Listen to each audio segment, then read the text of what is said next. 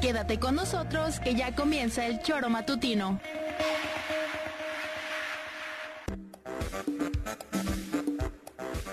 Porque somos quienes alegramos tus mañanas. Interactúa con nosotros y búscanos en nuestras redes sociales como El Txoro Matutino. Sintonízanos desde nuestra página web www.elchoromatutino.com y llámanos a cabina al 777-311-6050 de lunes a viernes de 7 a 9 de la mañana por Radio Desafío y también por Irradia FM 103.7. Somos la mejor revista informativa del país. Somos... El Txoro Matutino.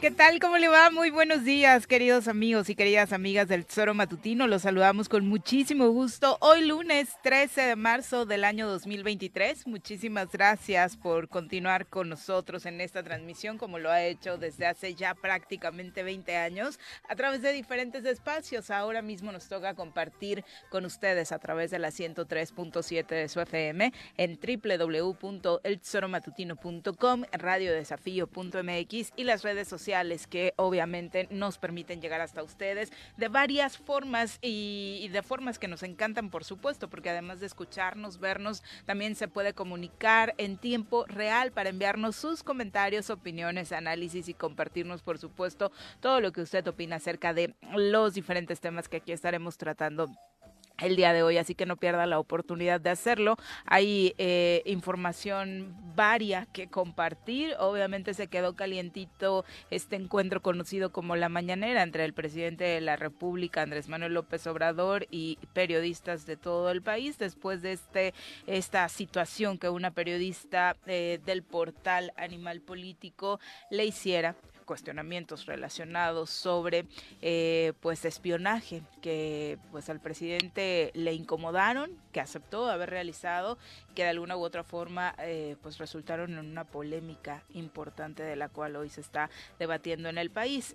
Hablaremos, por supuesto, de esta gran noticia en torno al resultado que México ayer obtenía en el Clásico Mundial de Béisbol. Ganarle a Estados Unidos en cualquier espacio deportivo pues siempre será relevante, y para los fanáticos de béisbol, por supuesto, ayer lo fue, particularmente porque sabemos que es un deporte que a los gringos les fascina y les duele, por supuesto, un poco más. Es un poco lo que sentimos cuando nos vienen y nos ganan en el fútbol, que desafortunadamente ha sido de manera continua en los últimos años. Y bueno, por supuesto, esta mala noticia en el mundo artístico en torno a la muerte del primer actor, el último sobreviviente de la época de oro del cine mexicano, como relatan las crónicas, Ignacio López Tarso, que murió este fin de semana a los 98 años de edad.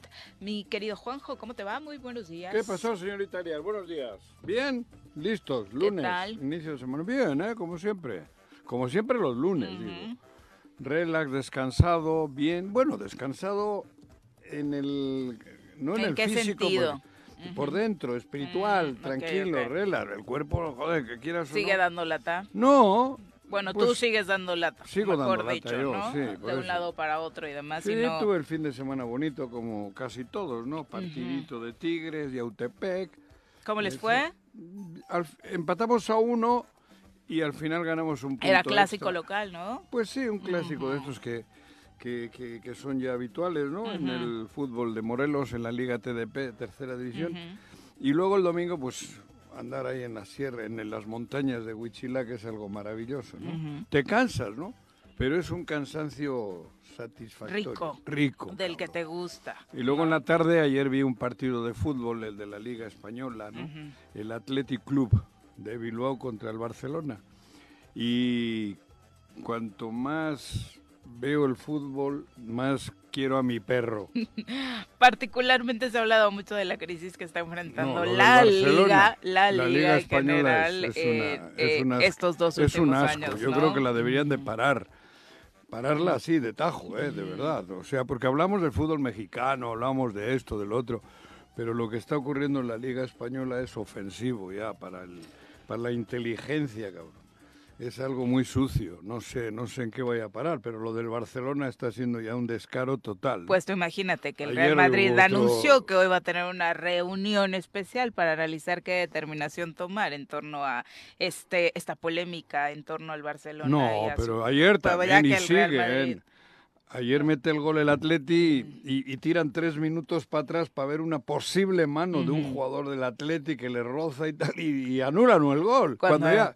El minuto 87. Uh-huh. O sea, es algo asqueroso, ¿no? Lo del Barcelona. Digo, la verdad, yo, años he estado viéndole al Barcelona con agrado, diríamos, ¿no? Por lo de Messi y tal, aunque nos ganaba siempre. Pero te enteras que en 17 años ha estado pagando al vicepresidente de los árbitros. Uh-huh. Le ha pagado 7 millones de euros. Sepa la madre para qué. Uh-huh. Pero si uno activo, uno de los dirigentes del arbitraje, está cobrando de un club cantidades tan importantes como son 7 millones de euros, quiere decir que algo está mal, ¿no? Es obvio, y ha ganado, todos estos últimos años que ha ganado cosas, creo que han sido bajo la sospecha de que hay trampa grande, ¿no? Siendo un equipo poderosísimo, con Messi, que ya eres triplemente más poderoso, y encima que recurras a tener esa mierda dentro, habla muy mal del Club Barcelona y de la Liga Española. En Italia a la Juve la bajaron de categoría, por algo no tan grave.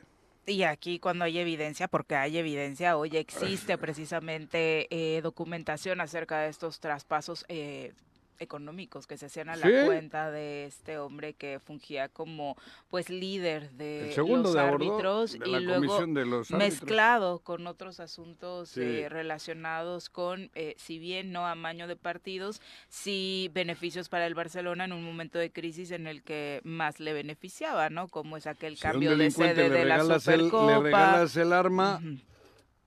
Y si con ese arma se mata, algo tienes que ver, ¿no? Exacto, su gran argumento de defensa fue nuestra gran época con Lionel Messi, claro. Futbolísticamente no nos puede escatimar. Si les fallaba Messi tenían los árbitros, beneficio. Digo, había que ganar a huevo. Es que teniendo tanto dinero en juego, miles y miles de millones de euros, pues... Se jodió el deporte, se jodió la pureza, se jodió lo que es... Ese es el principal daño, porque no solamente es a la liga, ¿no? Si ves el partido de ayer en Bilbao, digo, cabrón, termina... Digo, aunque no le haya sido a ninguno de los dos. Terminas indignado. No, terminas hecho mierda. Dices, joder, este fútbol ya no puede seguir. Digo, pero Fer, hablando un poco de fútbol. No, vamos a saludar para que participe también a quien nos acompaña hoy en comentarios. Ladies and gentlemen, llegó en esta esquina de la cabina del Txoro Matutino el terror de Juan José R.C., el amigo de todas las colonias de Cuernavaca, águila de nacimiento, merengue por adopción y vaquero por decisión, un político de altura. Él es Francisco Paco Santillán.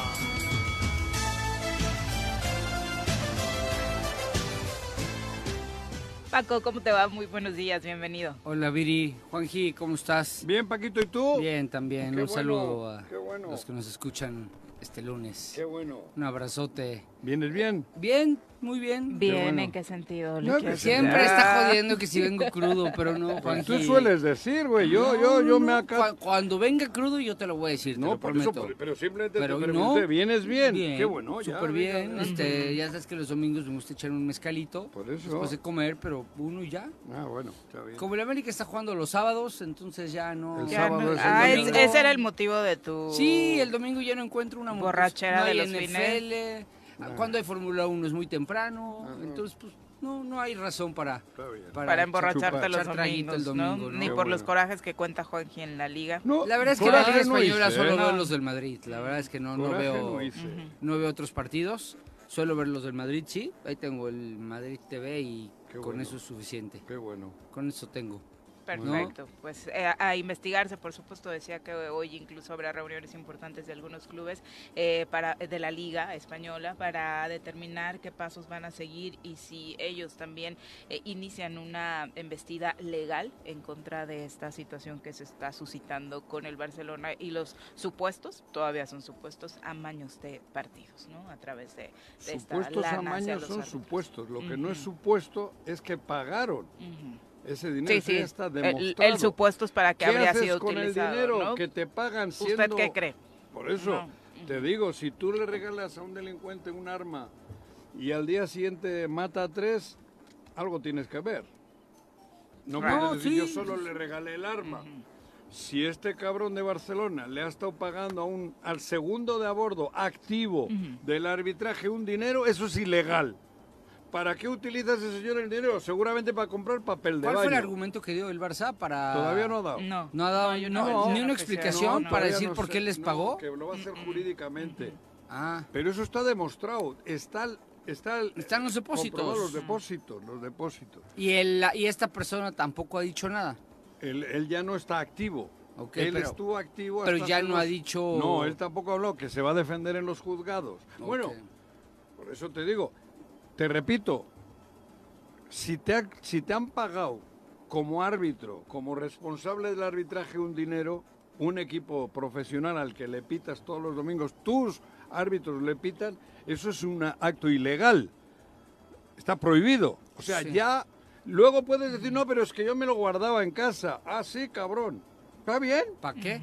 Y el Barça porque le pagaba. ¿Y en dónde regalan dinero, no? Eso, ¿dónde me formo? 7 millones de euros. Sí, pues. 140 millones, 7 por 2, 14, 140 millones de pesos. Sí.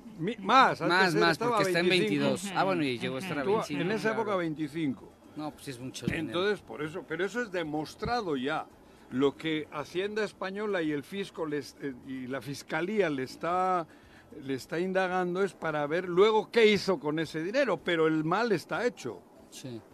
La corrupción existe. Y además en un caso que seguramente nos suena muy conocido, como lo sucedió aquí con muchos políticos, particularmente Cuauhtémoc Blanco, por ejemplo, en esta situación que se la investiga con Zapac, justo cuando le empiezan a depositar a este hombre que era el responsable del comité de arbitraje en España, pues fue a una empresa que acababa de crear justo ese año, ¿no? Eso, sí. Pareciera que habría, supuestamente, recurrimos a esa palabra, habría sido creada justo para recibir ese dinero del Barcelona, ¿no? Bueno, entonces eso ocurre. Terrible. En la liga. Va a ser. Bueno, y también aquí en México hemos conocido nuestra liga. Bueno, casos pero eso, así, ¿no? Pero yo he sido crítico. En esta liga hay que decir la verdad.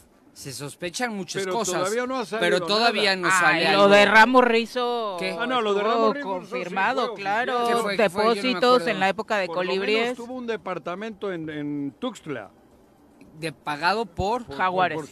¿Por Jaguares? Claro. Ah, eso no sabía. Sí, joder, ¿por qué? Fue una época en la que no vivía en México. Los echan del árbitro, los quitan. No vivía en México. Pero no se investiga.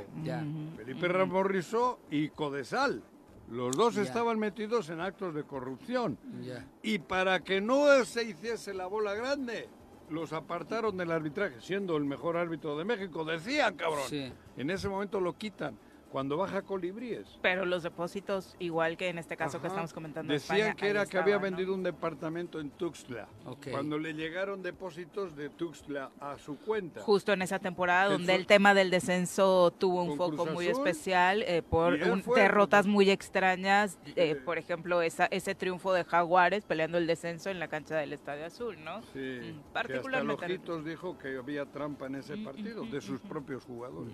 Eso es lo más cercano que ha estado a poder haber un escándalo, y para evitar el escándalo muy a la mexicana lo sacaron para afuera, Codesal y él. Bueno, que en España, pues, relacionado con el Barcelona, falta que se investigue lo de Rubiales con Piqué y el cambio de la Supercopa, que curiosamente también justo ese año Piqué decide emprender la retirada, ¿no? Claro. Excusando asuntos deportivos y personales, pero... Ya, tú la traes con Piqué. Ese caso el cambio de sede está para... En esa la apoyó... Esta, ¿cómo se llama? Shakira. No, la Copa Davis, que también fue un fracaso para el señor, pero bueno, ya dejémoslo en paz. Pues decíamos, polémica la mañanera del viernes pasado.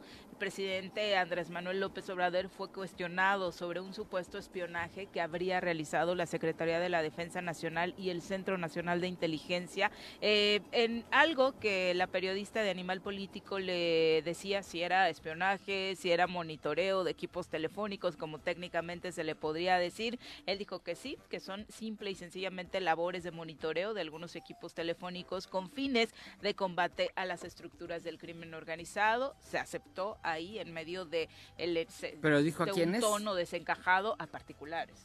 O sea, pero... particulares relacionados a grupos del crimen organizado. No dijo que sean políticos. No dijo que sean políticos. La pregunta tampoco era en un tono político, sino el daño que podría significar para el país que se estuviera haciendo monitoreo a particulares. Es que no hay país del mundo, que no... O sea, es más, la inteligencia de cualquier país del mundo parte de decir que sí estás monitoreando a personajes que es ilegal, pero no hay un orden judicial. Ese era el cuestionamiento principal. Lo que tú quieras decir tienes razón, nada más que no hay país del mundo que no lo haga para blindar ciertas estructuras de seguridad.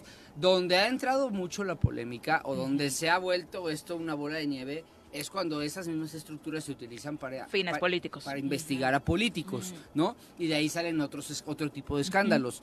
Pero claro, la Casa Blanca o la Casa Amarilla, la Casa Azul, sea, lo que me quieras decir en el mundo. Bueno, o sea, lo que me quieras decir. Por eso. ¿No? Y es más. Aquí todo el mundo sabemos que hay espionaje o que hay ¿cómo se le llama? Vivimos recientemente labores de inteligencia. Lo que pasaba entre Laida y Alito, lo vivimos recientemente, ¿no? Bueno, que era muy claro. Ahí tienes un caso. Grabaciones utilizadas en fines políticos. Ah. Pero que si se utilizan para... Yo no sé por qué al presidente le costó tanto trabajo o se desencajó tanto, cuando la verdad es que para el tema del combate a la delincuencia organizada, pues yo no conozco un gobierno que no lo haga. Es más... Yo he estado cercano a gobernadores, no, obviamente nunca el presidente de la República, que te dicen, nosotros tenemos la necesidad de allegarnos de información por las vías que sean posibles. Pero no de un periodista, no de un político. Aquí ese tema es lo grave, que aquí el tercero en discordia en esta investigación al crimen organizado habría sido, según la documentación de Animal Político, un activista. ¿Por qué hay espionaje al activista? Porque al parecer estaba recibiendo algún tipo de amenazas y el gobierno decidió intervenir el teléfono para conocer cómo estaba operando en Nuevo Laredo la delincuencia organizada para realizar este tipo de extorsiones o amenazas, ¿no? El caso es que el caso que tiene documentado a nivel político es el monitoreo, como le dice el presidente, a un activista. Pues sí, pero era por su seguridad, ¿no? Hasta donde entiendo. Yo también conozco casos, Viri, obviamente no puedo poner nombres, aquí en Morelos, en donde llegaron a llamar a políticos para decirles... Ten cuidado, necesitamos ponerte seguridad, necesitamos blindarte y necesitamos escuchar tus llamadas porque tenemos datos de que van por ti. De verdad, conozco casos así y que estos personajes que están en la política evidentemente se espantaban, pero si a mí me dicen, güey, vamos a intervenir tu teléfono porque estamos escuchando para salvaguardar que te quieren matar, puta, llévenselo, ¿no? Ya nada más ahí voy a controlar 2, 3 llamadillas ahí raras, sobre todo donde le miento la madre al Cuau muy seguido, pero con justa razón, pero o sea, hay labores que son necesarias de hacer, que son de inteligencia y que yo creo que ha tomado un carácter, digo, y no es por justificar al presidente, pero como que el presidente lo sobredimensionó cuando no ha habido un gobierno en la historia de este país que no haga eso, que está mal cuando lo utilices para fines políticos, para perpetuarte en el poder, para lastimar a tus adversarios políticos, pero cuando lo haces por labores de seguridad, por Dios santo, lo hacen todos los gobiernos del mundo. Es más, Israel tiene una red infiltrada en México, por ponerte un ejemplo, y en el mundo, en donde son capaces, o sea, tú secuestras a una persona de la nacionalidad israelita o de la religión que practican, que es el judaísmo, y en 2 días... mataron a los secuestradores y los tienen de regreso, ¿eh? Y es esa red que les da esa capacidad de operación. A mí no me parece... Incluso lo que acaba de suceder con los estadounidenses, ¿no? Lo que pasó con los estadounidenses. En Tamaulipas también. A mí no me espanta. Y yo nada más creo que el presidente sobredimensionó su reacción porque al final... Para esos temas a mí no me parece. No sé si por tratarse del medio que se trataba, que la periodista que representa este medio en la mañanera, la ocasión anterior también por ahí le hizo preguntas como, pues también es cierto, ¿no? De pronto no está pues tan acostumbrado en la mañanera, de pronto. No, bueno, no está acostumbrada a la confrontación o a que lo desdigan o a que le planteen cosas que no le gustan o que están fuera del guión. Pero pues tampoco es para que se espante tanto, ¿no? Exacto. Vamos a escuchar parte de lo que decía el presidente el viernes pasado en la mañanera sobre este tema. Este martes publicamos una investigación, las organizaciones R3D, Social Tic, Artículo 19, y los medios Animal Político, Aristegui Noticias y la revista Proceso.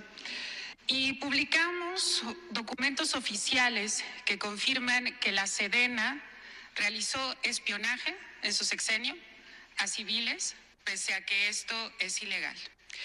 Lo primero que quisiera preguntarle, presidente, es si usted fue informado de esto y si usted lo autorizó. Bueno, se tiene que hacer investigación que no espionaje, que es distinto. Y el Instituto de Inteligencia del Gobierno hace investigación, porque nosotros sostenemos que es muy importante hacer la investigación, inteligencia, para no usar la fuerza.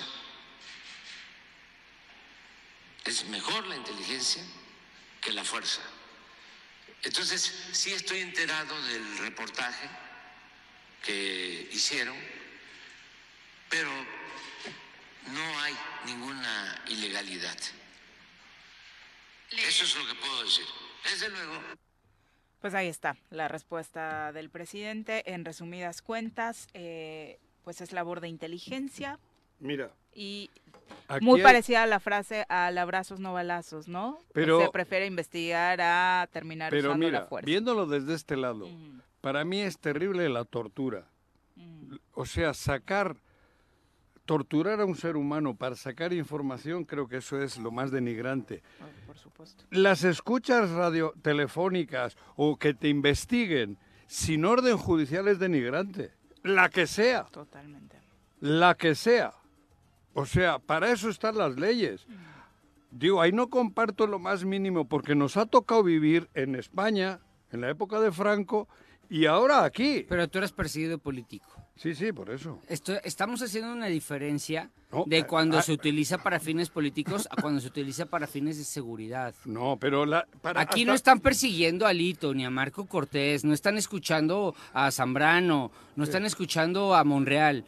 Están escuchando a civiles para ver cómo viene la red de estructura de inseguridad. Sí, pero para eso... Yo ahí es donde hago el pequeño matiz, ¿eh? Bueno, pero aún así, tiene que haber un proceso.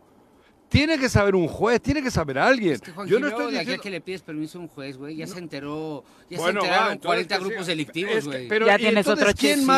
¿Quién marca cuándo empieza y cuándo no? ¿Quién? ¿Quién decide? Ese es el problema. Ese es el problema. ¿No? Eso te estoy diciendo. O sea, ¿quién dice ahora sí, ahora no? ¿Quién dice a ese sí, a ese no? Si solo eres sospechoso. Hoy estoy defendiendo yo a Andrés Manuel. No, yo no estoy hablando de Andrés Manuel, yo estoy hablando en general, ¿eh?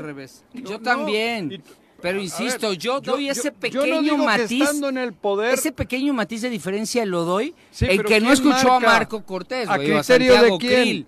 A ver, pero ahí no está Krill, se han escuchado, ¿verdad? Que es un enemigo, un adversario, es que o a Ricardo Anaya. Yo no estoy hablando de ese caso.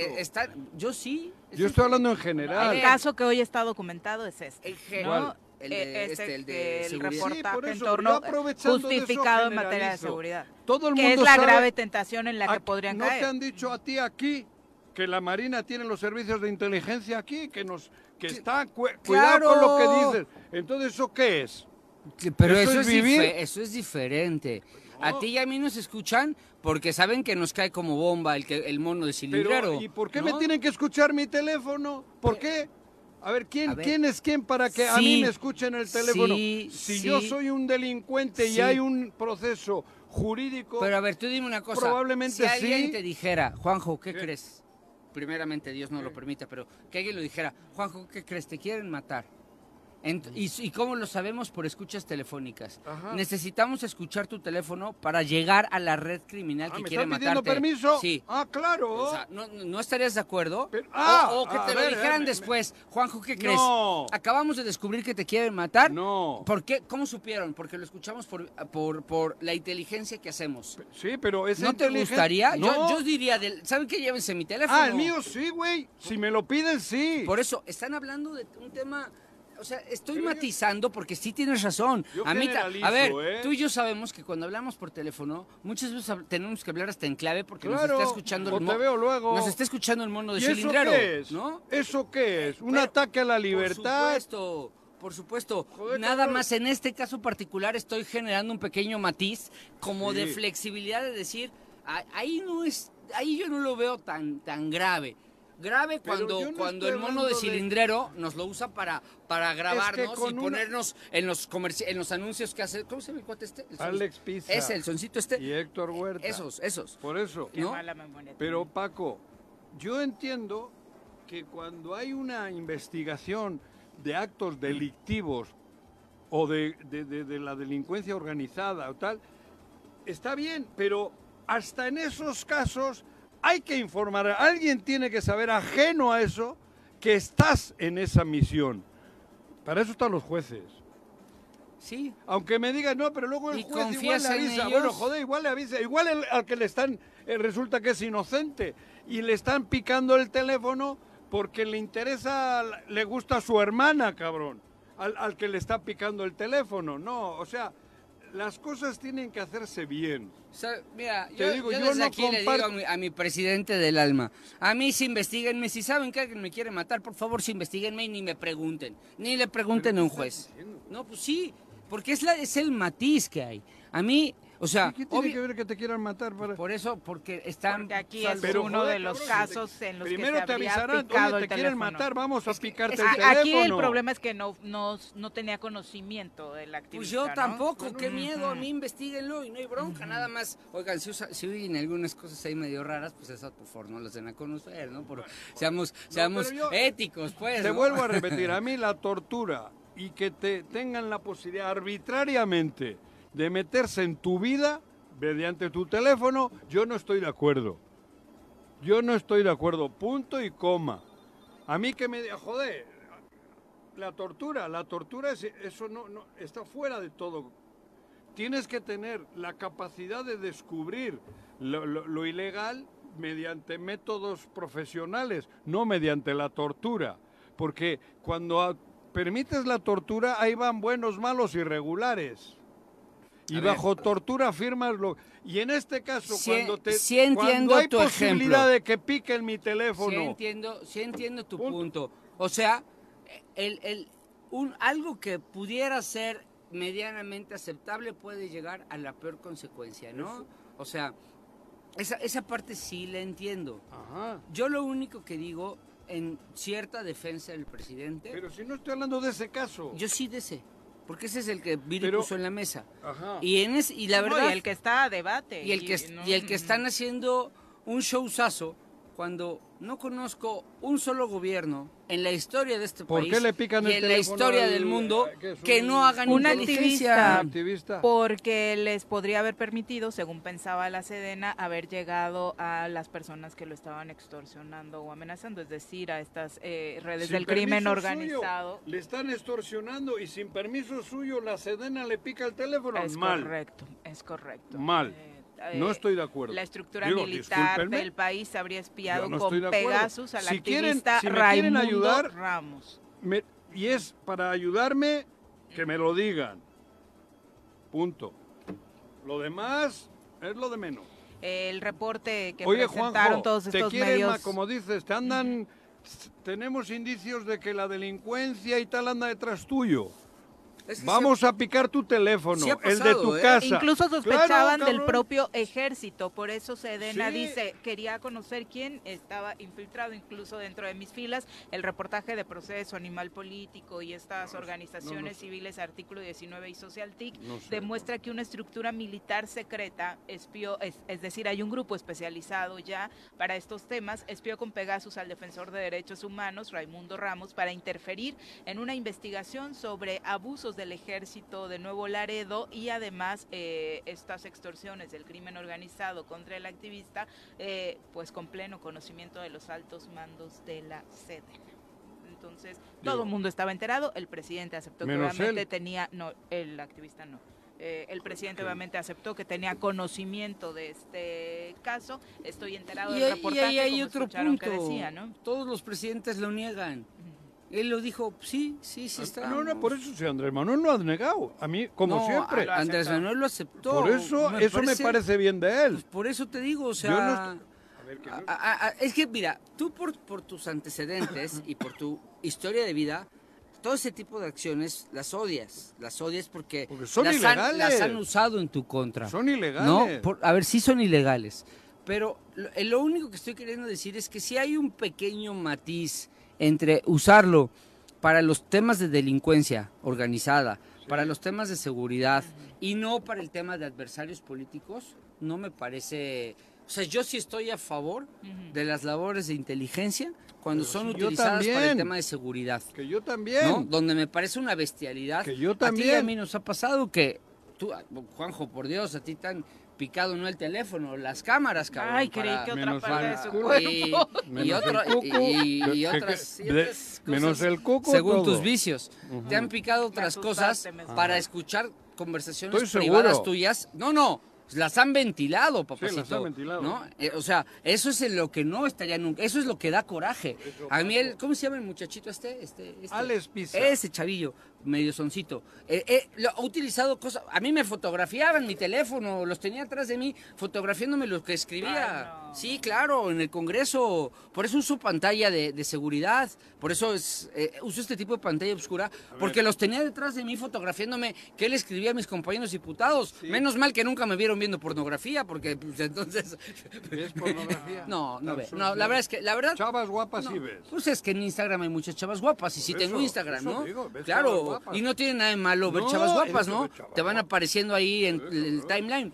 Pero... Yo por los bikinis las veo, por el modelo bikini. A mí siempre ha sido que me gusta mucho la cara de las muchachas. Por mercadotecnia, a ver qué bikini se está vendiendo más. No, a mí las caras de las mujeres me gustan mucho. Yo ni las veo, cabrón. Pero me tomaban fotos en mi teléfono. No se metan en problemas explicando qué ver. No, a Mari le tocó verlo, o sea... El presidente, a la hora de responder, para concluir con este tema... Señaló o trató de puntualizar su concepto de espionaje. Dijo que el espionaje tiene que ver con persecución política, con limitar las libertades de las personas, con intimidar a opositores, lo que ellos dicen, la oposición, cuando padeció por años. La inteligencia, que es la que nosotros realizamos, tiene que ver con métodos para prevenir sabotajes, crímenes, porque el Estado tiene como propósito proteger a las personas. Entonces, para eso se requiere inteligencia. Solo Calderón, sin tener información de nada, declaró la guerra al narcotráfico y hubiera sido bueno, previo a eso, tener labores de inteligencia antes de dar ese paso. Estoy hablando... en los términos de que si hay un prófugo, si hay un delincuente... O un infiltrado en el ejército, que era uno de los temas, ¿no? si ya hay un delincuente, ya es delincuente, claro que hay que usar los servicios de inteligencia y claro que hay que meter toda la tecnología cuando ya es probado el delincuente, cuando es un delincuente, cuando no, no señor.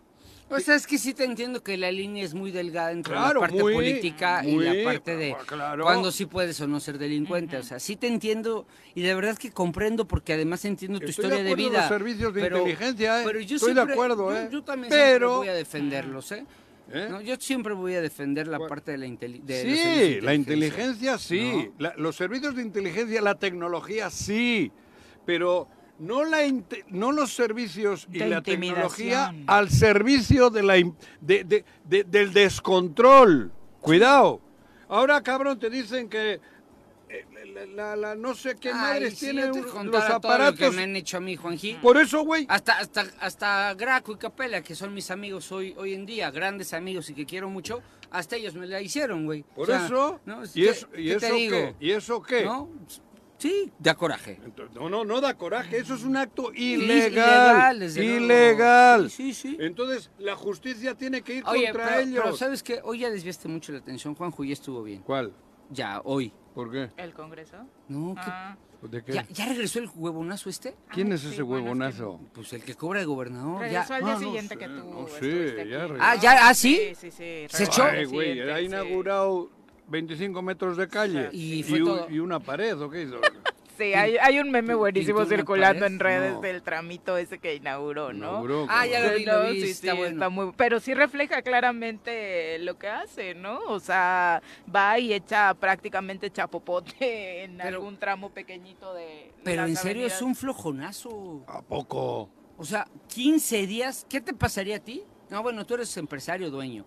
¿Qué le pasaría a cualquier persona que nos esté escuchando si no se paran a trabajar 15 días? 3 días tiene por ley. 3 por ley. Y lo corres. Ahora imagínate, oye, 15. Ni siquiera tuvo que pedirle un justificante ahí al doctor Simi, como hacen algunos, ¿no? Nada. Ganas 100,000 pesos nominales, eso dice en el presupuesto de egresos. Ganas mucho más, ya sabemos de dónde gana, por todos lados.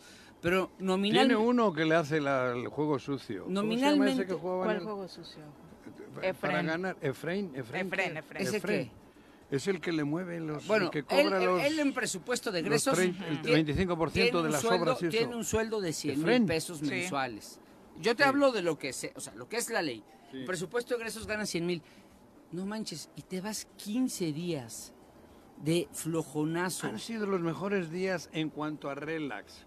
Seguían habiendo muertos y muertos y muertos. Entonces no son los mejores 15 días. De relax político. O sea, Juanjo... No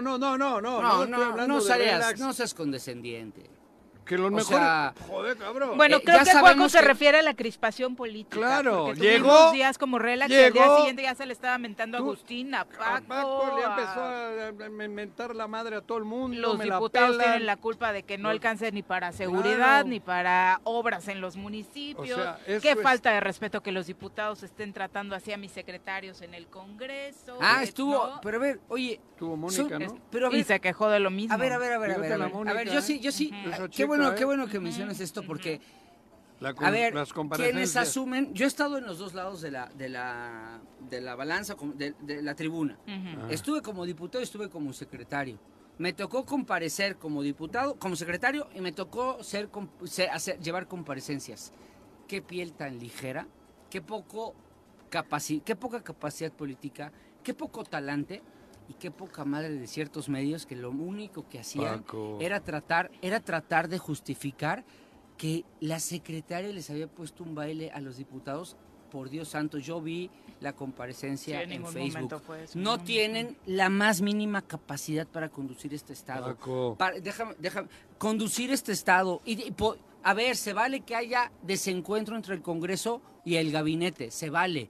Pero cuando tú eres secretario de Estado tienes los números a tu favor. Ya sabemos que el diputado puede decir lo que quiera, tiene inmunidad. Bien lo dijo Paco Sánchez, el diputado puede decir lo que se le dé la gana. Pero tú como secretario lo puedes callar con números porque para eso te contratan, para tener los números y demostrar con números que lo estás haciendo bien. Pero si no eres capaz ni de hacer eso, eres una nulidad. Por eso desvías. Y si los medios te ayudan a desviar. Y si quieres salir de la comparecencia y decir, ¿qué maleducados son los diputados? Sí. No, señora Boyo, con todo el respeto, no son unos maleducados los diputados. Usted no tiene la capacidad para ser secretaria. No tiene un gramo de talento para estar sentado donde está. Porque cuando sé secretaria, yo estuve ahí, eras capaz. Bueno, claro, a mí me trataba bien porque eran mis amigos, venía del Congreso, pues. Pero traías los números para demostrarles que las cosas se estaban haciendo. Claro. Eso es saber comparecer frente al Congreso. No insultar y luego salirte, hacerte el mártir. La heroína. Poner pretextos, ¿no? Sí. Para no responder, porque... Pero es que eso es... Justo llegó con esa postura de... Yo ahora me refiero a los dos. ¿Para qué? ¿A los dos quiénes? Al Congreso y a... ¿Para qué los llaman? A ver, el Congreso tiene la obligación, Juanjo, de llamarlos. No, sí, perdóname. Perdóname. Tienen que ir los secretarios, porque no se pueden ir por la libre. No, pero decir, no, le convoco. Sí. Y que salgan a decir, esta señora, no nos ha traído nada. Punto, cabrón. Y paro la comparecencia. Hala por ahí.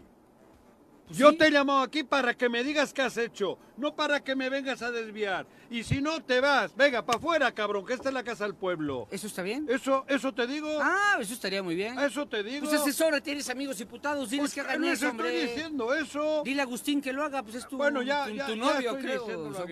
Son como pareja, ¿no? No, pues sí, somos buena pareja. Pero luego sí como amigos, que les da miedito, ¿no? Yo, en este tema, particularmente con... ¡Qué hostias! De ella particularmente, nadie ha tenido mejor trato del gabinete que Mónica Burgos. Claro, si de alguien he escuchado acá que hablan bien, incluso los diputados más radicales, por llamarlos de alguna forma, del Congreso, ha sido precisamente esta, si ella se ha reunido continuamente, titular de la jefatura. Ha ido de guapa. Desde que estaba en la Secretaría de Hacienda, supuestamente era Agustín, la que promovía el diálogo, ¿no? Y la única que les aceptaba reuniones. Puro moco. Su jefe siempre la deja en mal lugar a la pobre... Pero no ha habido nada. Entonces, bueno, pero ahora no es que la esté dejando mal. Ella llegó a justificar a su jefe. Por eso... O sea, no es que su jefe la haya dejado. Ellos también que le pongan un alto a este circo. Si no hay un secretario o una secretaria que llegue a decir nada, solo vienen a desviar, a armar el pleito, a llevar sus porras. Que si va a ver la... ¿Y sabes qué es lo malo? Cabrón, pero no trae nadie, espérame. Porque no han hecho nada. Sácalos del Congreso. Pero también hay un error de los diputados, te voy a decir por qué. Estoy hablando con los diputados. Porque ahora, los diputados nada más van a echarse discursos. Y las comparecencias no son discursos. Las comparecencias son, ¿Qué has hecho? Manejas 250 millones de pesos. ¿En qué los usaste? Claro, eso. A ver, ¿los usaste en tal? ¿Por qué? El Estado tiene otras prioridades. Oye, ya... La agenda del gobernador, tú eres la jefa de la gubernatura. ¿Qué ha hecho el gobernador cuando nada más ha trabajado 150 días al año? ¿Qué ¿Trabajar? Hizo? Eso, bueno. Salir en presentarse. 150 días al año. ¿Qué hizo? Eso es lo que los diputados tendrán que estar haciendo. Ya, pero ¿sabes qué pasa? Que se arrancan con discursos. Bueno, por eso. Por lucimiento. Por eso, porque, bueno, a eso voy también. Yo creo que es momento de que... Además, cuando les llamas, tú también ya has tenido que hacer un estudio para saber qué tienes que preguntar. Esa es la glosa del informe. Por lo menos leíste el informe. Eso te digo, en base a ese informe que te ha mandado el Ejecutivo, ahí vas viendo por cada secretaría. Entonces decirle, no vengas desviando, Mónica, ¿no? Sí. Mónica. No desvíes, cabrón. Te hemos citado aquí porque esto es la Casa del Pueblo y aquí vienes a responder. No vienes a desviar. A poner excusas. A ver, ¿dónde está este dinero que dice el gobernador que usaste? ¿Dónde? Así que, no quieres contestar, para afuera. No, y las pruebas. Porque para eso te... Y las pruebas, porque tú tienes que llegar con todo el paquete. A ver, aquí está la factura tal con la que se pagó tal, ahí está. Ah, bueno, pues órale. Eso. No sirve de nada el chingado. En los grandes congresos del mundo ocurre eso. A ver... Los debates de la Nación de España duran 14 horas y son buenísimos. Claro. Y es un duelo de parlamentarios de verdad. Claro. Porque el gabinete sale del Parlamento. Claro. Y es realmente un debate de altísimo nivel. Aquí ya sabes que puedes decir lo que quieras, porque vas a salir y los mercenarios de la prensa que traen el gobernador... Ay, qué feo que digas así. No, así son, Viri, perdóname, pero esos son. Van a salir a defenderte a ti. Y dices, oye, chingado Congreso, También ustedes pueden manejar prensa, hombre. También ustedes hagan algo. Tienen a alguien de comunicación social, ¿no? También el Congreso está fallando en ese aspecto, pero sí, ¿no? También falla, Juanjo, pero si lo sabes. El 99% de la prensa está de aquel lado. Sí, Juanjo, pero tú también podrías traer prensa para... O sea, un poquito más de neutralidad, pero el Congreso no lo quiere hacer. Sí se puede. Y se notó el tono, ¿no? En el que particularmente la defensa fue más fuerte con quien maneja el presupuesto de esa área, ¿no? Creo que ninguna titular que se ha presentado en el Congreso ha defendido tanto como a ella. Los grandes consorcios y las plumas que están al servicio del que paga. La pasarela, ¿cómo le dicen? ¿Pasarela? ¿O a ti que te gusta? No tú sabes toros, ¿no? Las vacas, que dan leche. No, el toreo, ¿cómo le dicen cuando hacen la faena que les hizo la secretaria en el Congreso? Y yo la vi y dije, ay, no mames, tampoco, o sea, de verdad, no es cierto. Bueno, pero para eso están, a ellos les pagan y ya sabemos. Pero ahora no... Mira, esto es lo más grave que yo he visto en la prensa en el mundo. Lo que se está viviendo hoy aquí, en el mundo. Estar tan sometidos, sumisos y comprados es histórico. Solo ha ocurrido cuando ya hay una dictadura férrea y brutal, ¿no? Sí, claro. Como ocurría en la época que me tocó nacer a mí en España con Franco, que no podías hacer más que escribir en la noche un panfleto y sacarlo clandestinamente. Sí, claro. No había ningún medio, que no existían otros medios más que el vertical. Aquí ahora estamos, el mismo sistema es la comunicación vertical. Nada, vertical hablo de ejecutivo y punto, ¿no? Así está. Y entonces el Congreso, ¿qué va a hacer? El otro día estábamos tomando un cafecito. El Congreso también tiene presupuesto, Juanjo. Pero si no es solo presupuesto, pero ¿a quién le aplicas el presupuesto? Sí se puede. Y puede haber neutralidad. Eso me decía uno. ¿Por qué no vas con el periódico y le ofreces una lana? Claro, ¿para qué le vas a dar la lana? ¿Para qué? ¿Para qué le vas a dar la lana a ese periódico si todas las portadas son a favor y en contra tuyo? Espérame. ¿Hablo? ¿Te puedo hablar desde la experiencia? Sí, porque claro. Porque yo ya estuve ahí. Pero no es esta... Tú esta experiencia no la has tenido ni tú ni nadie. Espérame. Ni tú ni nadie. Espérame. A mí me tocó también un gobernador que pagaba mucho dinero a la prensa. Todos. Y cuando estábamos, que éramos 5, digamos, los que teníamos un poco más de peso en el Congreso, también dijimos, oye... Vamos a equilibrar las cosas con los medios. Yo sé que los medios no nos comparamos con lo que le pueden dar enfrente, pero te aseguro que vamos a obtener ciertos criterios de neutralidad que nos van a servir muchísimo.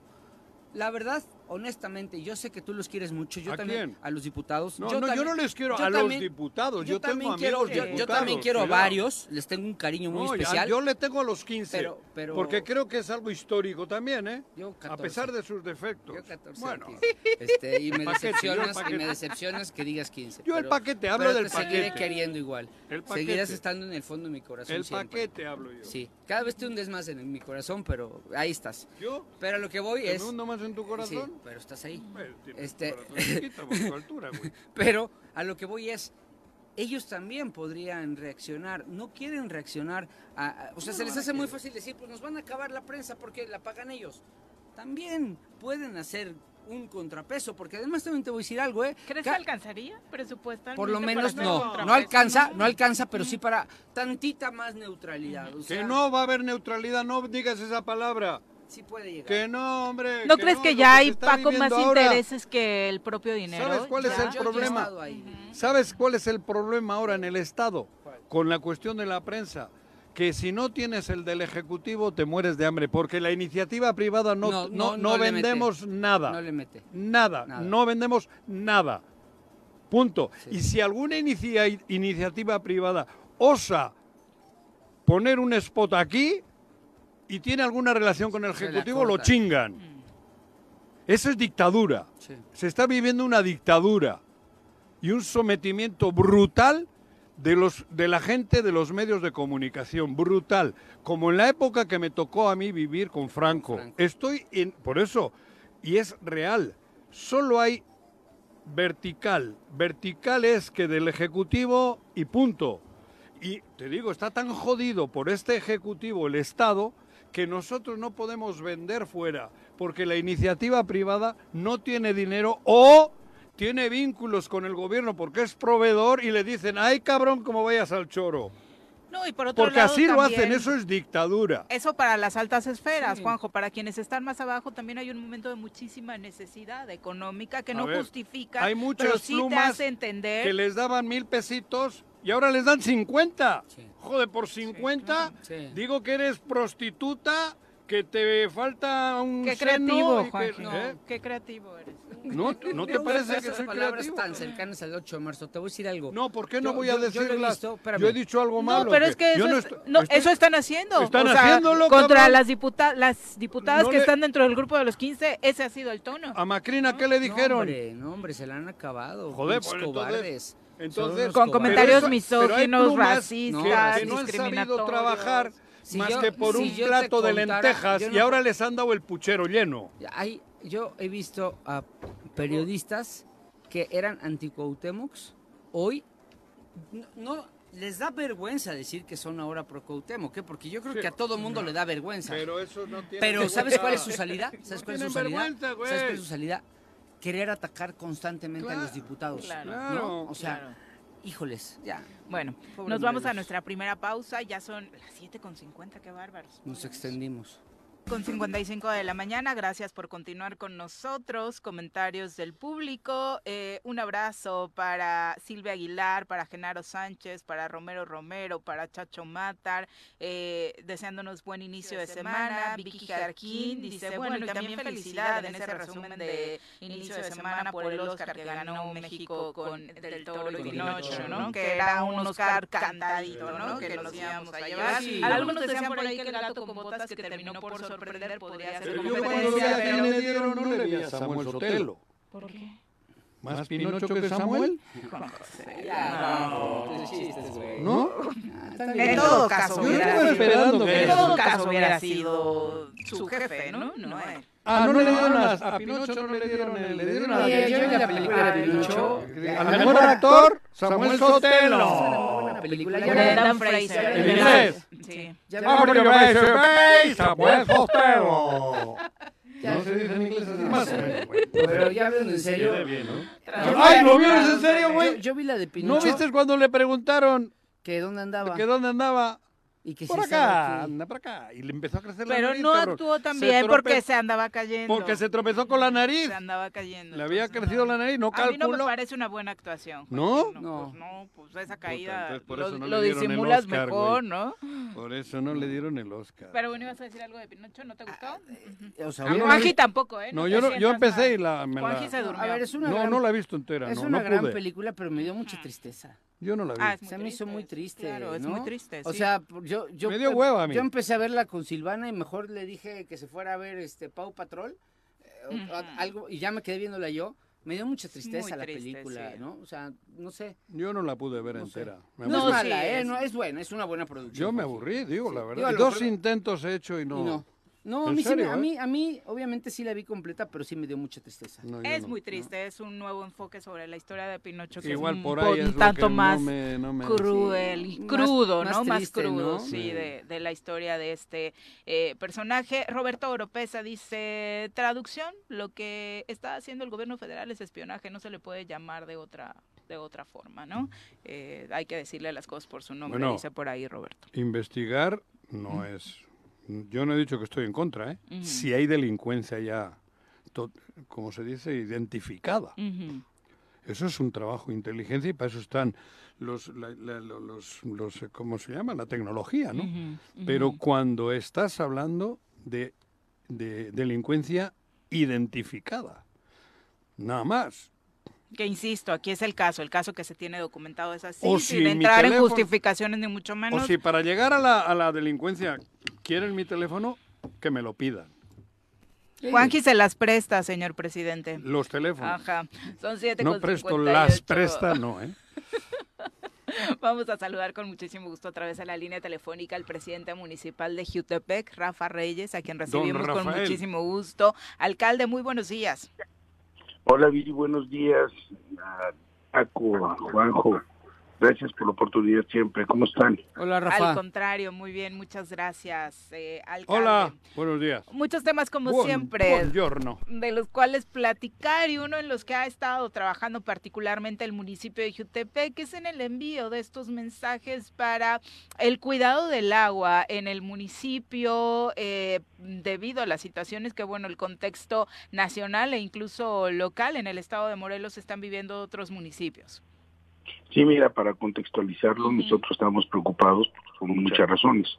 Una razón porque estamos viviendo ya un momento muy delicado, no solo a nivel estatal o nacional, sino a nivel mundial por la falta de agua. Me parece que hicimos caso omiso en aquellos mensajes, ¿te acuerdas? Donde se buscaba pues que la gente fuera solidaria y que generara conciencia sobre el uso adecuado del agua. Ahora pues estamos metidos en un lío, y en el marco del Día Mundial del Agua que se va a conmemorar el próximo 22 de este mismo mes, no, la perspectiva que hay hoy en Jiutepec para la prestación de servicio es vital para nosotros. A pesar de que somos un municipio que no debemos un solo centavo ante la Comisión Federal de Electricidad y ante la Comisión Nacional del Agua, por energía o por extracción de agua, que eso es lo que se tiene que pagar como parte, digamos, de tener agua a la Comisión Nacional, no se debe un solo centavo. Sin embargo, también tenemos que decirlo con claridad, pues que ya tenemos varios pozos que están abatidos, y eso pues nos genera una gran preocupación. Las colonias que empiezan a presentar, en el caso particular de Jiutepec, problemas para la dotación de agua es Otilio Montaño, Miguel Hidalgo, San Francisco Texcalpan, Guauchiles, Independencia, José López Portillo, Maravillas de Sesientla, El Campanario, Calera Chica y La Esmeralda, y es ahí en donde nosotros estamos poniendo el mayor énfasis. De hecho, tengo que decirte que estamos programando por ramo 33 este año, Fondo 3, poder hacer algunas obras que nos permitan pues ir resolviendo estos problemas en estas colonias. Nosotros no habremos de tener en esta temporada estiaje problemas por pagos, pero sí tenemos problemas pues por la falta de agua que ya tienen los pozos. Oye, Rafa, ¿estos problemas están derivados de la temporada de estiaje que vivimos, o ya traen un problema estructural más fuerte, producto de que la infraestructura está dañada? No se trata de infraestructura, se trata de que se han ido abatiendo los pozos, ya no están dando la misma cantidad de agua por minuto, y esto es lo que nos está provocando un problema. Nosotros estamos programando hacer una serie de obras, lo hemos estado analizando tanto el secretario de Obras Públicas como nuestro director del agua potable, para poder lograr resolver el asunto del agua. Pero el tema del agua y el abatimiento de los pozos no es propio de Jiutepec, sino de todo el país y bueno, seguramente de una buena parte del mundo. Pero para decirlo con claridad, el problema tiene que ver con el crecimiento demográfico, punto número uno, y adicionalmente, bueno, pues con el uso a veces irracional del agua. Es por eso que nosotros le decimos a la sociedad, requerimos seguir generando espacios de conciencia que nos permitan evitar a la postre tener un problema de falta de agua. De por sí, la temporada de estiaje se espera muy complicada.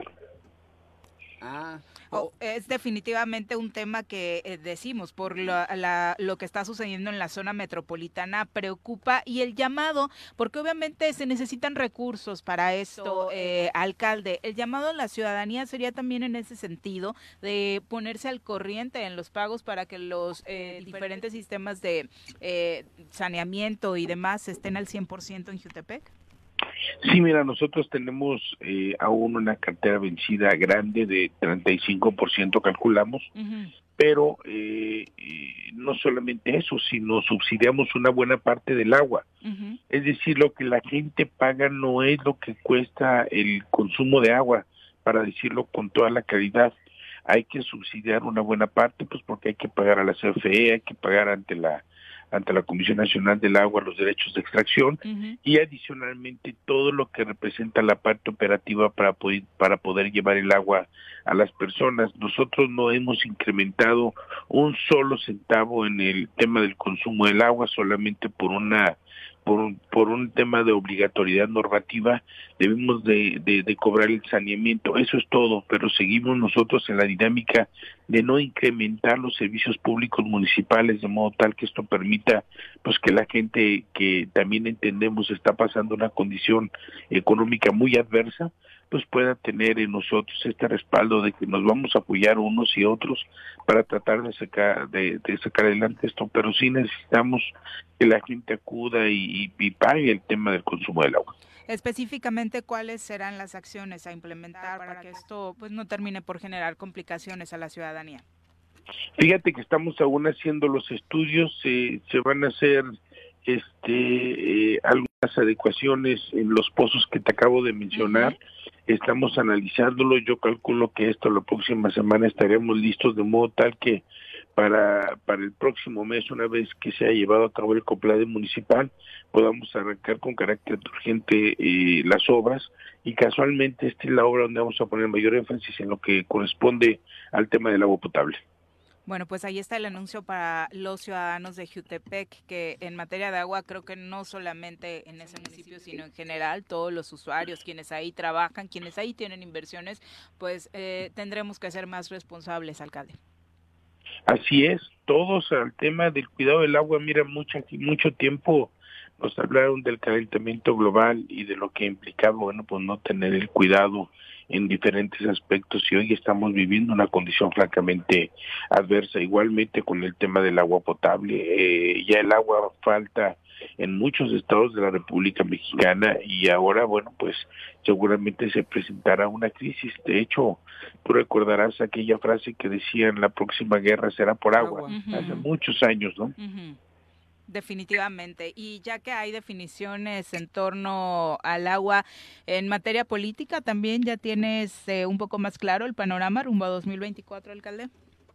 Pues mira, yo siempre lo he tenido claro desde el momento que dije que tenía una aspiración. También creo que hay que esperar los tiempos y tener claro que habrá una serie de temas que nos lleven, pues primero, a saber qué es lo que el partido está determinando respecto a la definición. ¿Qué partido? De los candidatos. Morena, yo milito en Morena. ¿Y dentro de Morena, neomorena o Morena? Morena. Eso, Morena. Cabrón. Ándale. Morena, yo creé 524 comités cuando me incorporé a Morena en el 2017. Y hemos venido trabajando en el partido, y más allá de los chismes, dimes y diretes, que si nos vamos uno, no nos vamos otros. Nosotros, yo de manera particular, hablo por mí, me voy a quedar en Morena. Tengo una aspiración, sí, habría que esperar cómo es que se emite la convocatoria por parte del partido, cuáles son las reglas para participar en el próximo proceso, y en función de eso es que nosotros estaremos listos. Pero más allá de querer ser gobernador y de tener esta aspiración, creo que el tema de fondo ahorita es sacar adelante el gobierno municipal, y pues que sea la ciudadanía la que defina a partir de los resultados de una encuesta de opinión pública, que adicionalmente, pues es parte del estatuto, que los candidatos serán producto del resultado de una encuesta de opinión pública, para lo cual nosotros estamos listos para participar sin lugar a dudas. Oye, Rafa, y en tiempos reales, ¿cuándo tendrías pensado? Ya sabemos que tienes esa aspiración, yo te conozco bien, te tengo un muy buen aprecio, lo hemos platicado en privado y en público, pero ¿en qué momento estarías ya listo como para decir, pues me voy a dedicar de lleno a subir en estos niveles de la encuesta, o de asegurar que gane la encuesta, ya sin, lo voy a decir en el buen sentido de la palabra, sin la distracción de la obligación principal que tienes, que es gobernar Jiutepec? Pues mira, nosotros esperaremos los próximos meses, estamos trabajando de manera constante, publicando lo que hacemos en el municipio de Jiutepec, que eso sé que también ha llegado a lo largo y ancho del estado. Tengo que decir que he estado en prácticamente todos los municipios del estado. No puedo distraerme de lunes a viernes a sacar el tema de mi chamba, pero durante los sábados y domingos he estado acudiendo a diferentes municipios con una extraordinaria recepción por parte de la gente, y eso la verdad es que me llena de una enorme satisfacción.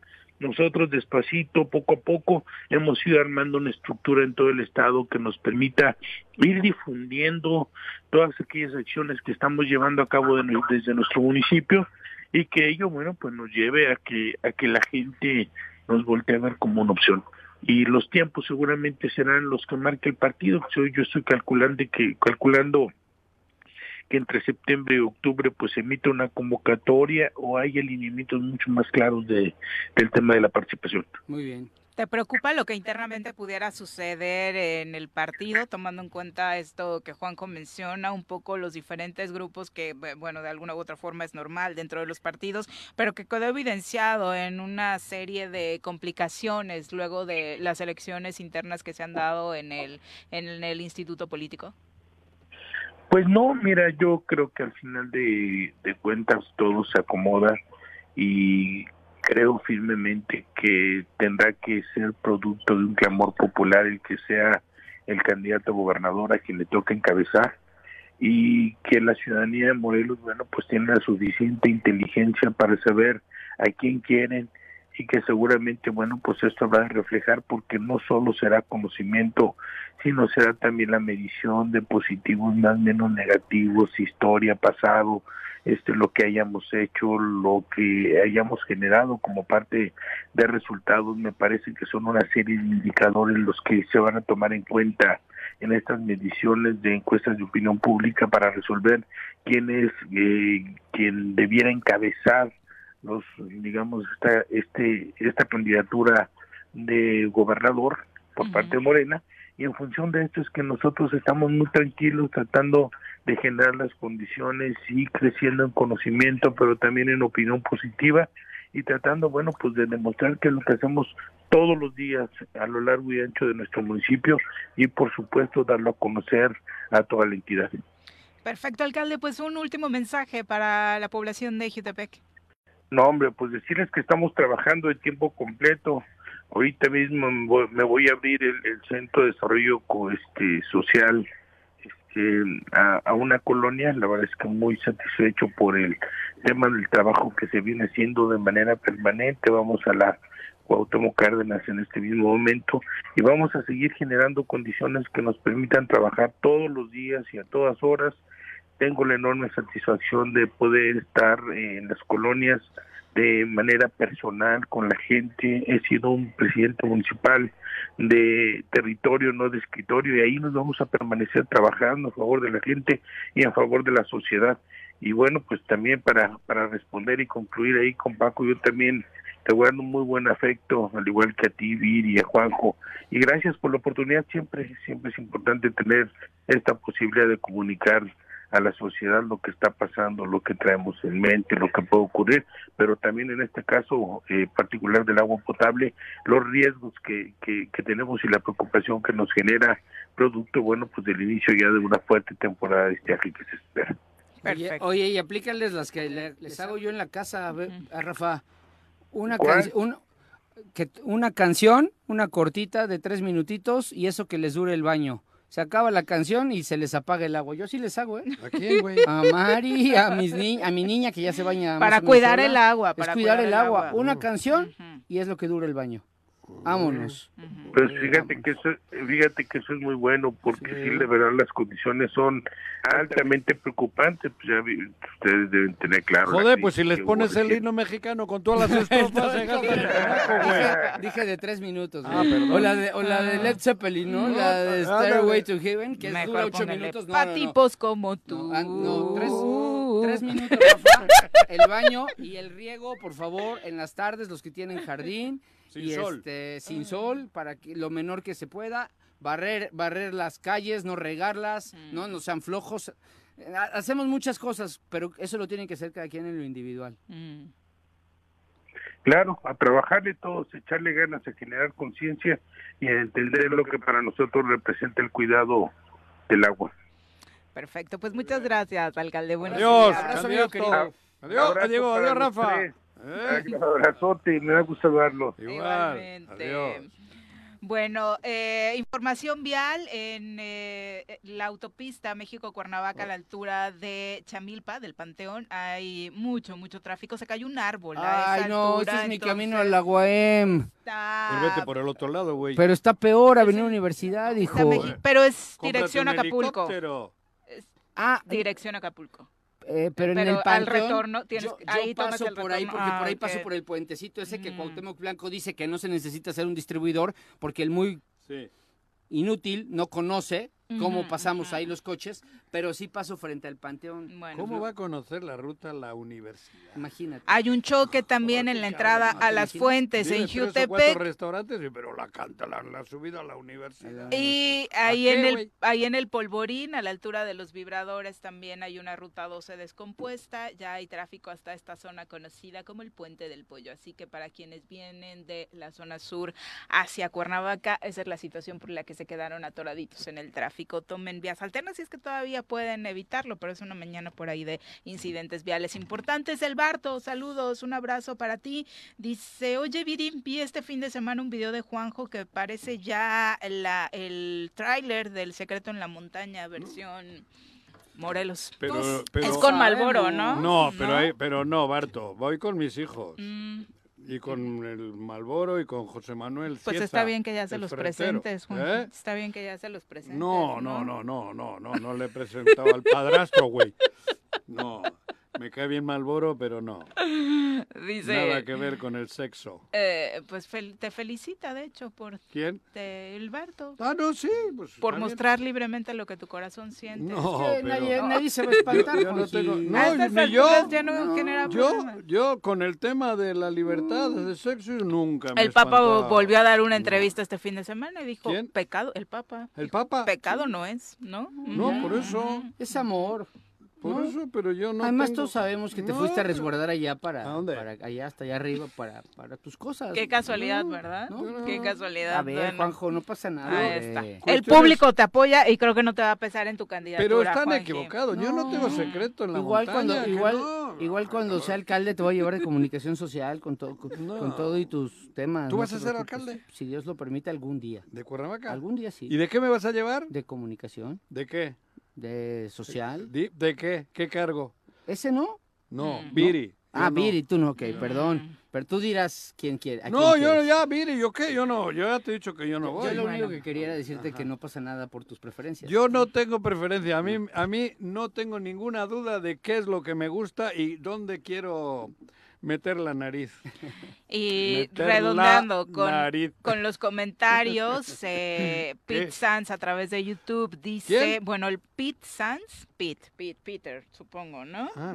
Escucha, así es su nombre en redes, creo que se llama Pedro, ¿Sanz? Obviamente, Sanz apellida.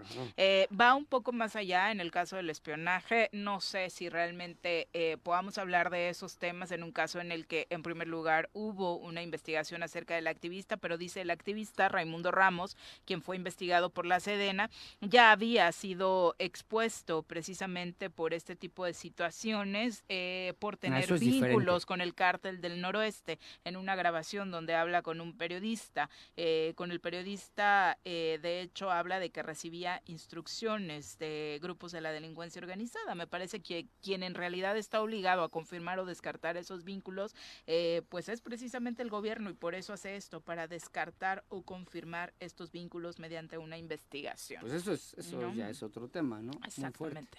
Son las 8:17, volvemos.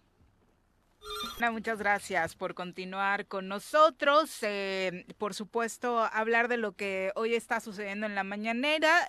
No hay como muchas novedades al respecto de este tema que tocábamos. El inicio fue hablando de béisbol, porque obviamente sabemos que tenemos un presidente beisbolero, y este triunfo contra Estados Unidos ayer lo puso más que contento, ¿no? Los beisbolistas mexicanos, no sé, sí les dimos un mensaje especial el viernes, pero lo primero que sucedió con México fue caer contra Colombia, entonces no sé qué tanto pero normalmente habrá sido motivante.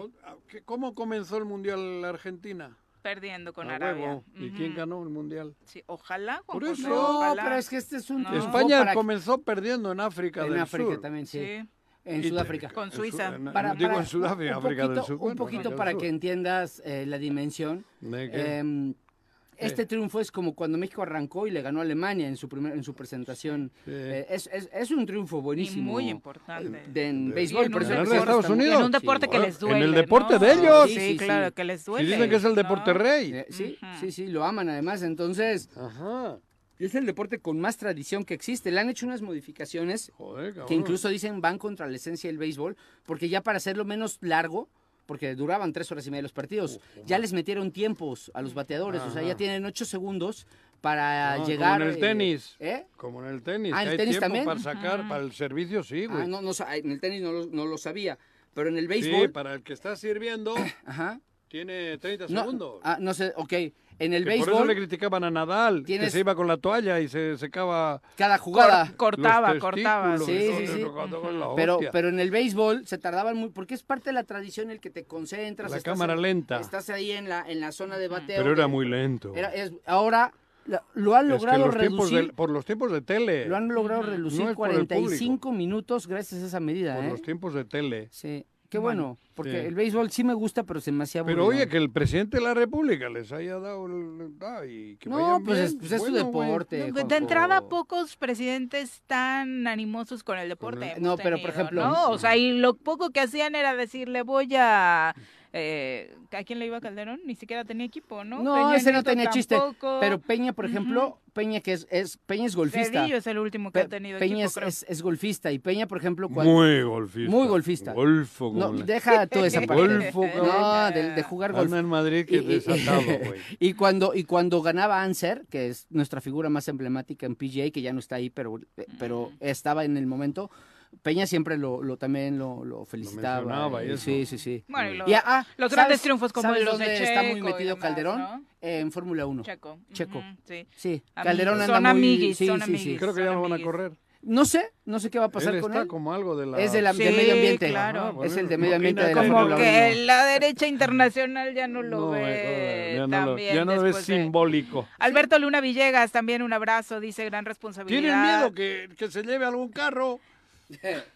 Alguno que se lleve el Red Bull o algo, que se lo robe, güey. Eso me han dicho, güey. Te lo juro, güey. No, güey.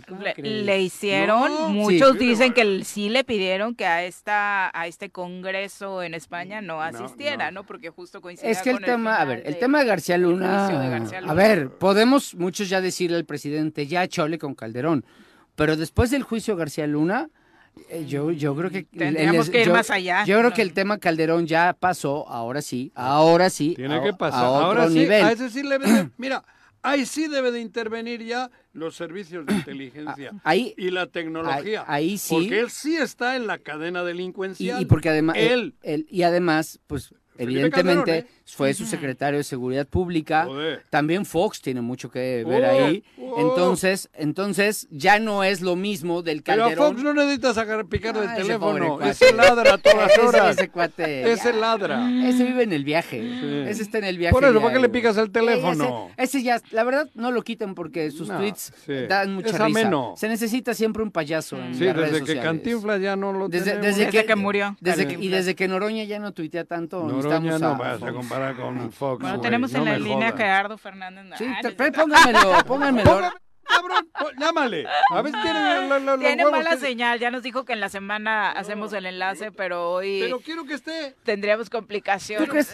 A ver, Juanji, de verdad, Paco, de invitado ese día. ¿Tú crees que yo le tengo miedo? No, miedo no, pero tú a que no le dices lo que acabas de decir en su jeta. Por supuesto que sí. Que no. Por supuesto que sí. Hay personajes, Paquito, mira. Que no, hay personajes. Por mucho crossfit y hostias que hagas de boxing. No. Eso no tiene nada que ver. El crossfit me mantiene en forma, pero, el cerebro se mantiene en forma leyendo. No con el CrossFit. Vamos a hablar de transparencia. Ya nos acompaña a través de la línea telefónica Roberto Salinas de Morelos Rinde Cuentas.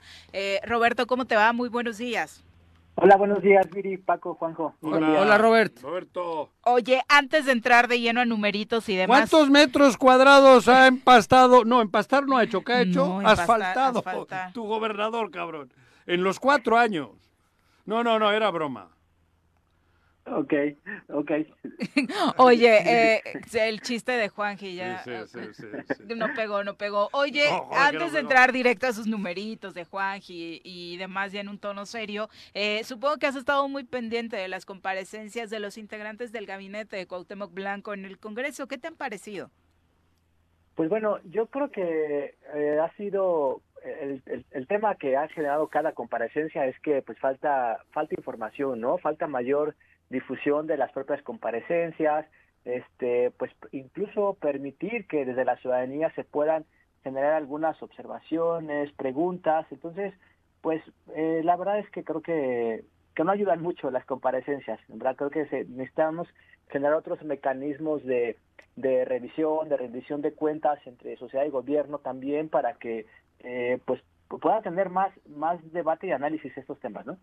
Yo ahí sí difiero, Robert. Yo que he estado en el Congreso en un par de ocasiones y lo platicábamos aquí en el al aire, yo creo que las comparecencias son necesarias, son momentos en los que tienes enfrente al funcionario, pero lo que creo que está fallando es que los legisladores lo utilizan como un foro de echarse discursos políticos en lugar de hacer preguntas muy concretas basadas en información.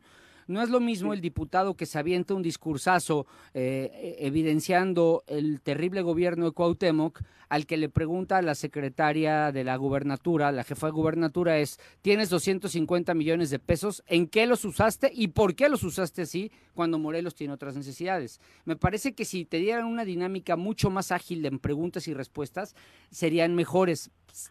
Sí, mira, Paco, pero sí. Quizá a lo mejor, si en ese sentido, por ejemplo, si además de lo que los diputados pudieran generar de preguntas, interviniera a lo mejor el sector empresarial, por decir algo, quizá también puedan contar con otro tipo de información, de datos, de propuestas también que se puedan generar, y ya deja de ser nada más un diálogo entre dos sectores, ¿no? Sí. Entre los diputados y el gobierno, y se queda siempre lo mismo, pero quizá cuando se pueda permitir que haya otros actores que están viviendo el tema, que están padeciendo el problema, pues también pueda generarles también pues mayor calidad al análisis y al debate, o las propuestas que se puedan generar también, ¿no? Los compromisos que se puedan generar en este ejercicio aparente de rendición de cuentas. Mucho choro, ¿no? En resumen. Sí, porque creo que también al final pues no hay una, o sea, hay una discusión, ¿no? Se pueden decir uno y otro, pero ¿y luego qué? ¿No? ¿En qué se queda? ¿Cuáles son los compromisos? ¿En qué se va a cambiar? ¿En qué se va a mejorar? ¿Qué auditorías se iniciaron a partir de esa discusión, etcétera? O sea, no trascienden esas acciones, esos debates que se puedan generar, esas comparecencias, no hay un efecto posterior a ello. Exactamente, y un tema que nos preocupa y nos ha preocupado durante los últimos años, la seguridad. Morelos Rinde Cuentas ha hecho precisamente un análisis sobre esta crisis que estamos viviendo en torno a la inversión que la administración actual hace a este sector. Sí, bueno, pues desde el año pasado, más o menos en el mes de octubre, estamos realizando un análisis junto con México SOS Cuernavaca en tema de seguridad. Generamos ahí una alianza entre las dos asociaciones y lo que estamos revisando, por ejemplo, nos llamó mucho la atención porque se ha insistido mucho en aumentar el sueldo a policías y el número de policías. Creemos que es necesario que se aumente el número de policías y también sus sueldos. Somos de los que tienen en el país a los policías con los sueldos más bajos. Y entonces el 14 de febrero pasado, hace un mes prácticamente, se anunció como muy platillo del gobierno del estado que se estaba, así lo mencionaron, dignificando la labor policial.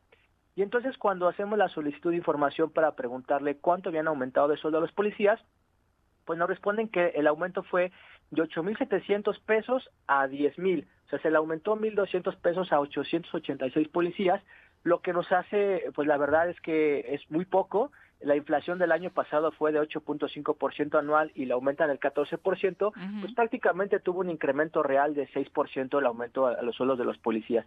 Y nos parece que ese aumento no ayuda, no contribuye realmente a fortalecer o a dignificar la labor policial. No hoy en día pues no es suficiente con lo que un policía pueda mantener a su familia, ellos tienen que arriesgar la vida. Sí, efectivamente hay muchas cosas que hay que cambiar, que hay que capacitar, etcétera, pero el sueldo es un primer incentivo que debería ayudar a los policías a hacer mejor su trabajo. Y este aumento, pues en realidad representa cerca de 14 millones de pesos anuales. Y cuando, pues lo hemos mencionado aquí, revisamos en qué otras cosas gasta el gobierno del Estado, como por ejemplo comunicación social, que el año pasado llegó a casi 300 millones de pesos contemplando las paraestatales, pues nos parece que ahí hay, en una sola partida hay recursos que se podrían destinar a aumentar el sueldo de los policías. Entonces nos parece que ahí pues está haciendo mal, se está contemplando mal este aumento policial. Se puede hacer un análisis más detallado de cómo mejorar el sueldo de los policías, pues que es el tema que más preocupa a la ciudadanía. Oye, Robert, pero a ver, yo creo que el presupuesto que hay en seguridad en comparación o en proporción al presupuesto estatal, a mí no me parece que sea poco. Y creo que siempre estamos debatiendo el tema del sueldo de los policías, que sin duda, lo suscribo, pero yo creo que el gobierno, además de eso, gasta mal porque no hay una inversión real en tecnología. Lo que le corresponde a seguridad pública es la prevención del delito. Y la prevención del delito se basa en tener tecnología de primer nivel, pues precisamente para blindar el Estado y prevenir con ello que se cometan los delitos. Y yo creo que en ese sentido el gobierno no tiene poco dinero, ¿eh? Podría invertir en eso porque es bastante la lana que se les da para seguridad. Mira, por ejemplo, en el 2021 en seguridad se invirtió el 4.1% del presupuesto estatal. En el estado de Yucatán, en el mismo año se invierte cerca del 8.5%. Entonces se invierte todavía más. Yucatán, efectivamente, estamos está en una zona geográfica diferente, la vida es diferente. Es el estado con la mayor percepción de seguridad. Por eso. A lo mejor podríamos decir, condiciones demográficas que sirven para el comparativo que haces. Sí, pero podría, así es, pero no se han comentado eso. Pero es que allá el tema geográfico es diferente. Bueno, pero si allá están bien, pues a lo mejor uno pensaría, vamos a bajar la seguridad porque estamos bien. Y no le bajan, le suben. Se sigue invirtiendo en seguridad. Claro. Entonces creo que efectivamente son muchos temas, Paco, el de los sueldos es uno de ellos. Nosotros, por ejemplo, hemos tratado de darle seguimiento al gasto de Comisión Estatal de Seguridad. Ha sido complicado. No, pues no te dicen. Con administración, dice que le toca a la CES. Entonces, ha sido difícil. Llevamos más de un año tratando de rastrear cómo se gasta.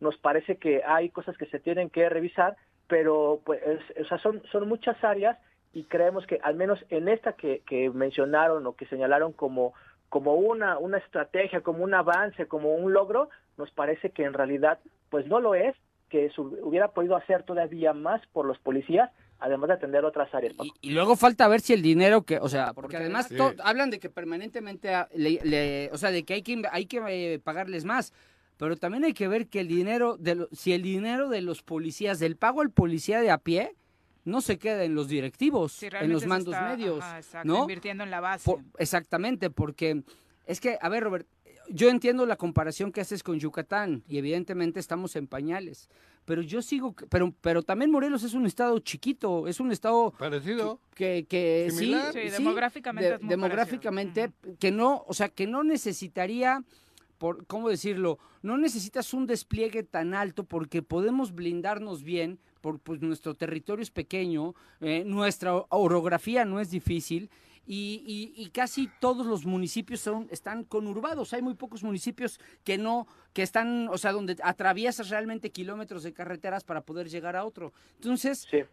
Yo seguiré insistiendo que no es poco. Creo que la CES gasta mal o no gasta, o no lo gasta y se lo lleva para otros lados. Donde debe. Y el tema de los policías se está quedando en los mandos medios o altos. Sí, yo creo que nosotros lo que sí hemos revisado en ese tema es el presupuesto. Sí se puede hacer todavía más, se puede mejorar el presupuesto, creo que incluso hay posibilidad de hacerlo. Y como dices, también hay que revisar la manera en que se aplica. O sea, ahí hemos, por ejemplo, en el año 2020 invirtieron cerca de 30 millones de pesos para equipos de detectar vehículos robados, pero justo también en ese año ha bajado la detección de vehículos robados, ¿no? Entonces hace una inversión, por ejemplo, pero no vemos que funcione, que sirva, ¿no? Entonces hay que revisar cómo se está también gastando, cómo se está aplicando el recurso.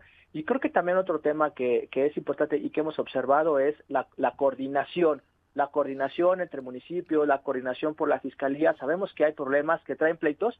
Entonces, otros estados, o la mayor parte de los estados, están coordinados a través de instituciones, de áreas que buscan pues esta coordinación entre los tribunales, entre la fiscalía, la comisión estatal, pero aquí están peleados, aquí entre la fiscalía y sobre todo la SED están peleados, entonces no hay ninguna coordinación, entonces están haciendo esfuerzos aislados que pues la verdad es que requeriríamos los morelenses que hubiera en realidad una verdadera coordinación para poder tener mejores resultados. Bueno, sí, pues, pero ¿sabes quiénes son los policías que más ganan? Los escoltas de ellos.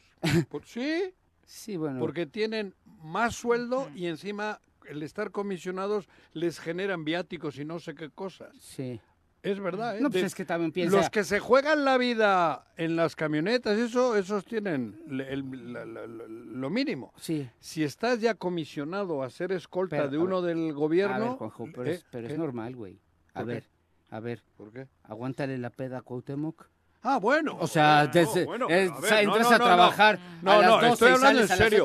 Los chicos y las chicas que andan jugándose la vida, porque esos van detrás, no están cuidando delincuentes, no están protegiendo delincuentes. Ellos salen a luchar contra la delincuencia y son los que menos cobran. Los que cuidan delincuentes, léase funcionarios y esto, esos son los que más cobran. Sí. He dicho, ¿eh? No, tú, Roberto. Bueno, tú, esas matizado no tienes, ¿no?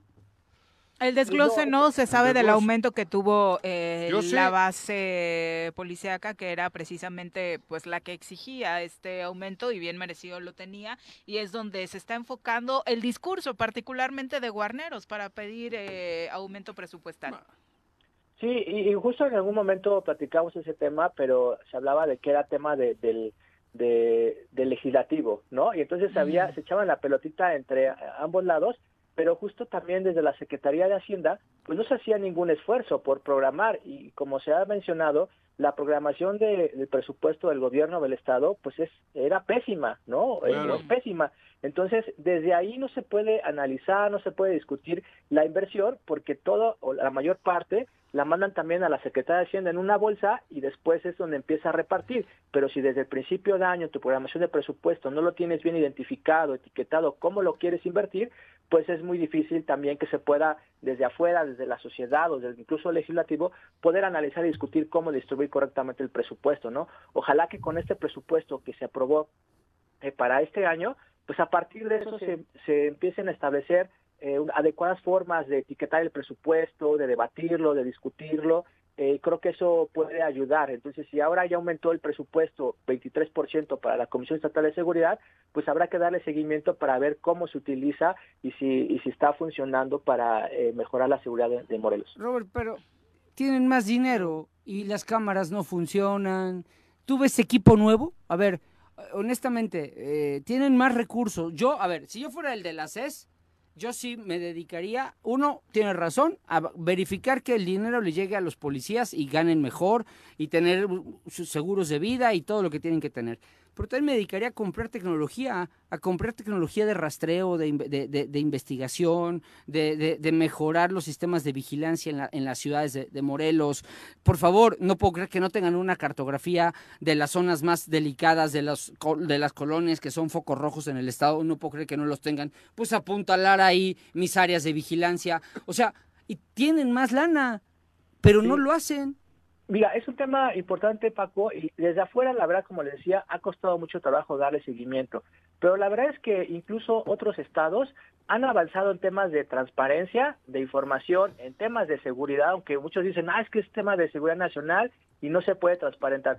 Pues hoy en día podríamos saber dónde están los delitos, dónde se cometen, verlos en un mapa como sucede en la Ciudad de México, identificar dónde incluso hay más accidentes o dónde hay algún tipo de delito, se puede ya mapear.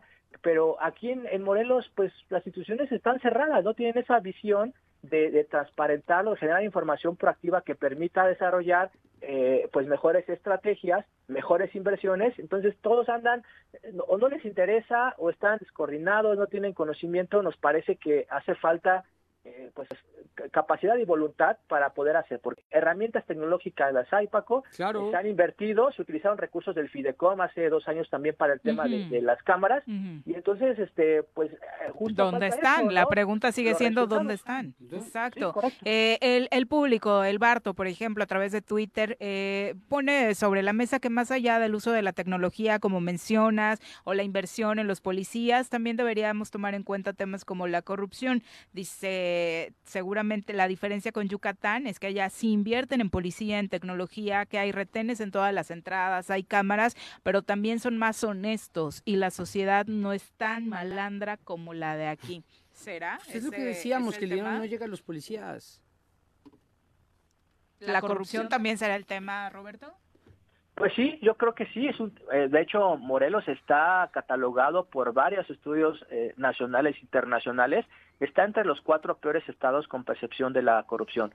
Entonces, creo que es un tema que sí tenemos que hacer, trabajar entre todos, sociedad y gobierno, pero también, pues, mientras desde el propio gobierno no tengamos la apertura, mientras el Instituto de Transparencia no esté funcionando correctamente, esté pues nada más viendo cómo pasan las cosas, pues tampoco desde este lado no podemos tener las herramientas necesarias para poder transparentar. Llevamos a cumplir 3 años desde que Servicios de Salud nos bloqueó el acceso a la información y pues no sucede nada. Seguimos ya casi 3 años sin tener acceso. Llámala a Cristian Carmona, él te los abre.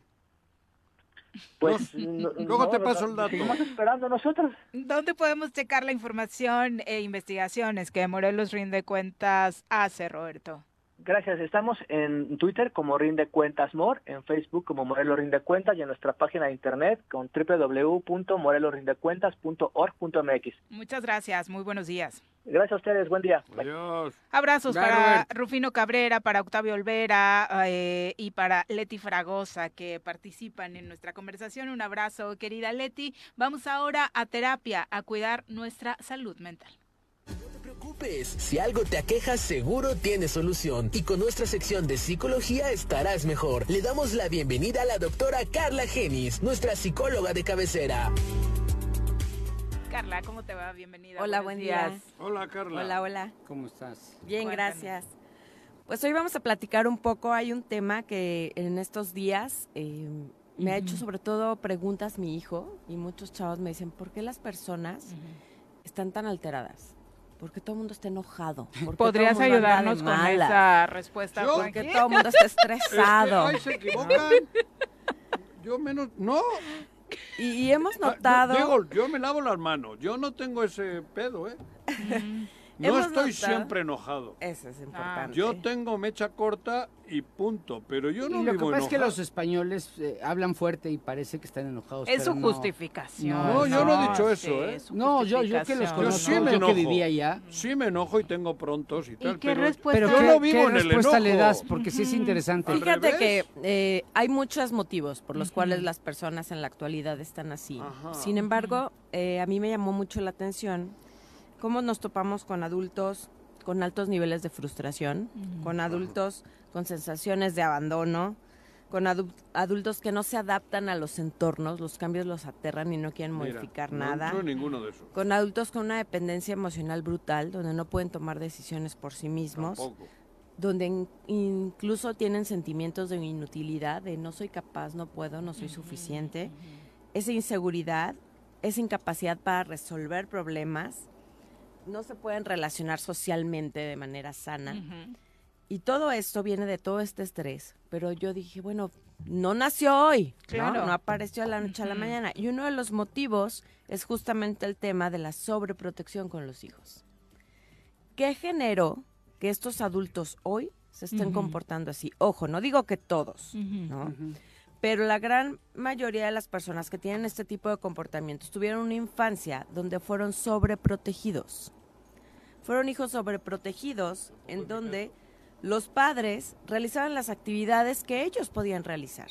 Hay edades en donde los niños ya pueden realizar ciertas tareas y los padres no les permiten hacerlo, lo hacen por ellos. Todo esto lo que va generando es en un niño...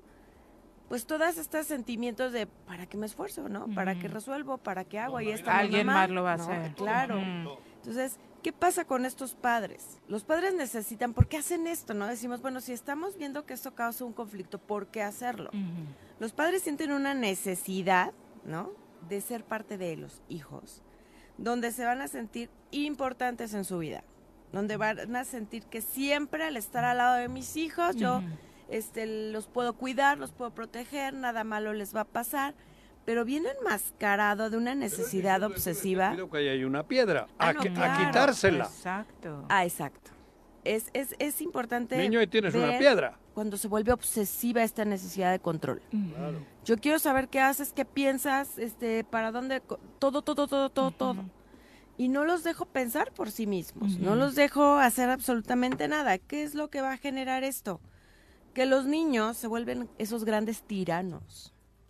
Grandes tiranos que sienten este excesivo respaldo por los padres y entonces haga lo que haga, no pasa nada porque mi papá me va a defender, mi mamá me va a proteger, uh-huh, y mi mamá me va a sacar del problema. Y hablando particularmente no de cuando hay faltas de respeto, claro, o te metes a vulnerar, claro, el espacio de otro, ¿no? Porque justamente un niño tirano lo que, uh-huh, hace es faltar a los límites, uh-huh, ¿no? Hay una desadaptación social. O sea, aquí es lo que yo digo y como yo digo y cuando yo digo, porque así me enseñó, uh-huh, mi mamá. Uh-huh. Y los demás no cuentan. Obviamente empiezan a ser rechazados, uh-huh, o empiezan a tener conflictos. Claro. Creen que tienen muchos derechos, pero ningún deber. Son estos niños que yo no hago nada, pues todo me lo hacen, ¿no? Uh-huh. Pero merezco el mundo, uh-huh, ¿no? Pues nada más porque existo y respiro.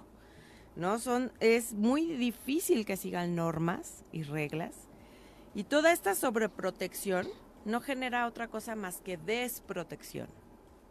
Porque cuando estos niños crecen, ¿no? Estos niños crecen, vamos a ver las características que mencionábamos al principio. Vamos son a ver los adultos bullies, ¿no?, inseguros, vamos, no, a ver adultos agresivos. Exacto. Pero son los buleadores. También, ¿no? Claro. Pero son a los que bulean porque no se saben defender. Exacto, pero ya de grandecitos. Exactamente. Porque ¿qué hacen? Ellos de chiquitos bulean, sí, y cuando ya son más grandecitos ya les toca sufrir por inútiles. Exacto. Digo, perdón. No, sí, creo, sí, que va por ahí, ¿no? Esta desprotección lo único, claro, que genera es que no les permitimos a los niños desarrollar, claro, sus habilidades, claro, ¿no? Utilizar sus mundo, recursos, uh-huh, para enfrentarse a adversidades o situaciones. No quieren ni que lloren, cabrón. Exacto. Y por ende, pues, ¿dónde está la independencia? ¿Dónde está la autonomía? ¿Dónde está la autorregulación de emociones? Emocional, no hay, sí, porque todo me lo hicieron siempre y por siempre.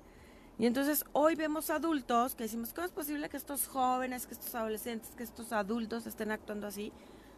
En algunos, si volteamos a una miradita hacia atrás, vemos que fueron niños sobreprotegidos, uh-huh, donde de pequeños fueron tiranos, pero finalmente eso, se devuelven, sí, débiles. Claro.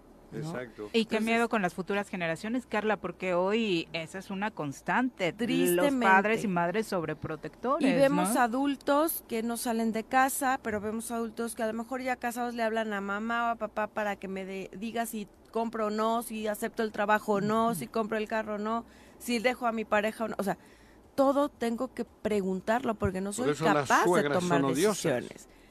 ¿Sí? En muchos casos. Hablas de la de Shakira, ¿verdad? Hablo de la de Shakira. Pero, claro, justamente ahí es donde vemos relaciones de dependencia con hijos débiles que no formaron estas capacidades porque probablemente, y reitero, no es en todos los casos, uh-huh, pero en muchos hubo una sobreprotección. Uh-huh. Y esto impide el desarrollo, el aprendizaje, la independencia, la autonomía. Ni tan calvo, ni el abandono. Claro, no. Digo, ¿qué es lo que debemos hacer? Eso. O sea, ¿dónde está el equilibrio? Mm. ¿Qué sí tengo que hacer? Dejar que se equivoquen.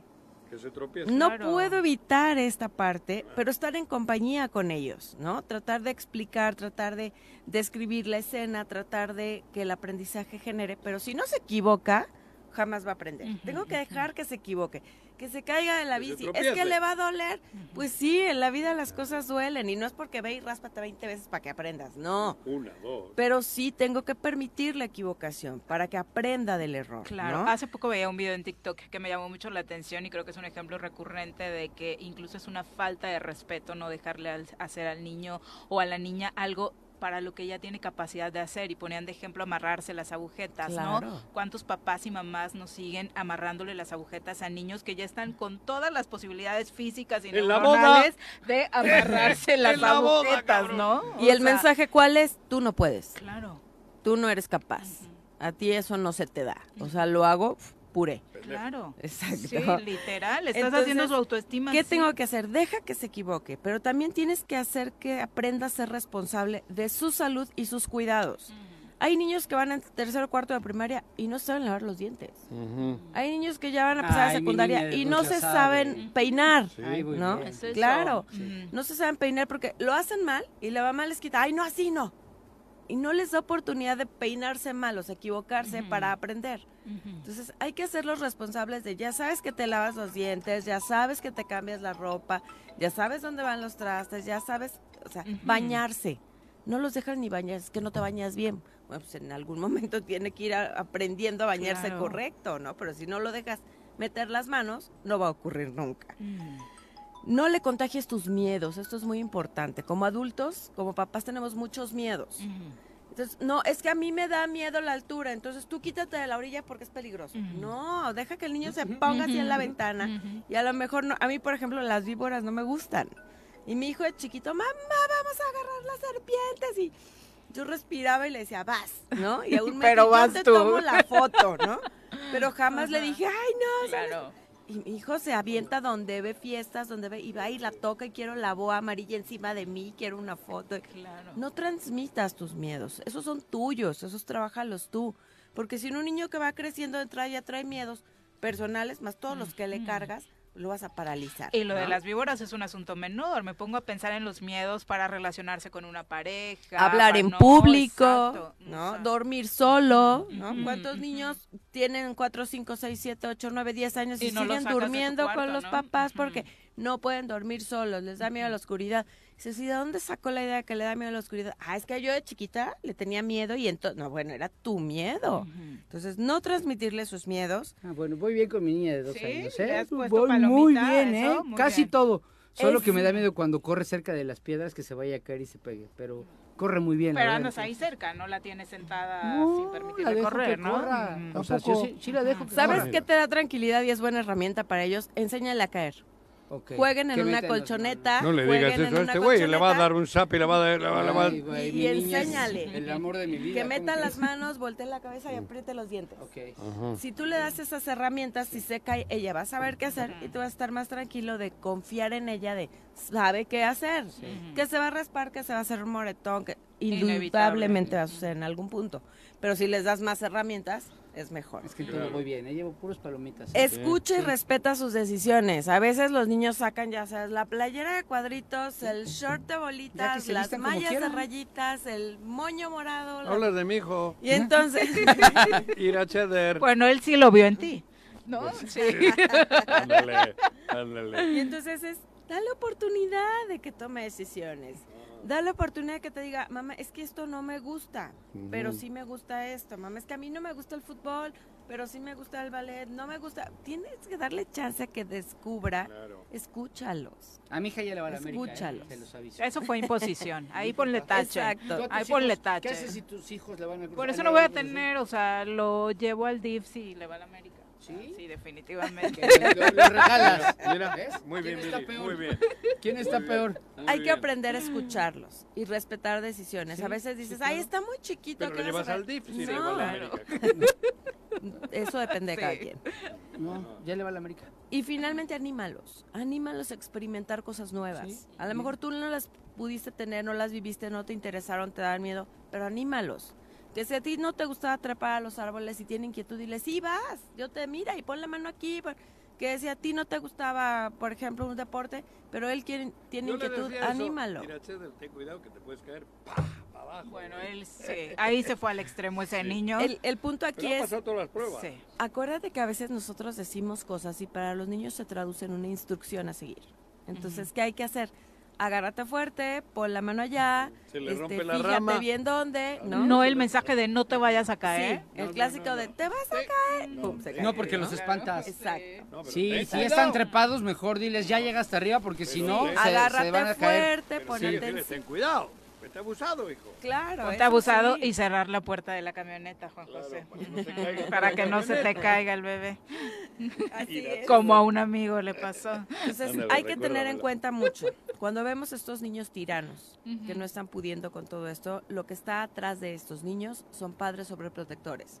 Y lo que vemos hoy en la actualidad con muchos jóvenes y adultos, con estas crisis de adaptación, de estrés, de irritabilidad, de no compromiso, de no dependencia, independencia, o sea, fueron niños por lo regular sobreprotegidos. Entonces, como padres tenemos que soltar, no claro. podemos tener el control de todo. Si mi hijo se va a caer, si a mi hijo le va a doler, si le van a romper el corazón, si va... Tiene que suceder, hay que dejar que vivan. Acompañándolos, claro, pero no sobreprotegiéndolos. Dejarle una buena herencia a la sociedad. Porque sobreproteger es dejarlos desprotegidos ante una sociedad que tarde o temprano los va a arrojar contra una realidad. Okay. Muchas gracias, Carla, por este mensaje. Creo que pues muy no fue oportuno, re bien, ¿no? En mi examen. Sí, Palomitas. Cuando venga la mamá, voy a invitar a Silvana, van a ver si un día que entreviste a Juanjo Silvana. Niño la invitamos, órale. ¿Parece? Okay, pues yo quiero que Juanji entreviste a Silvana para que vea la chinga que le pone también. Muchas gracias, Carla. ¿Dónde te encuentra nuestro público? En el celular 777, otra vez 787-8636 y en el consultorio en Colonia Jacarandas, calle Tulipanes, número 7. Perfecto, muchas gracias. Excelente día, bye. Muy buenos días.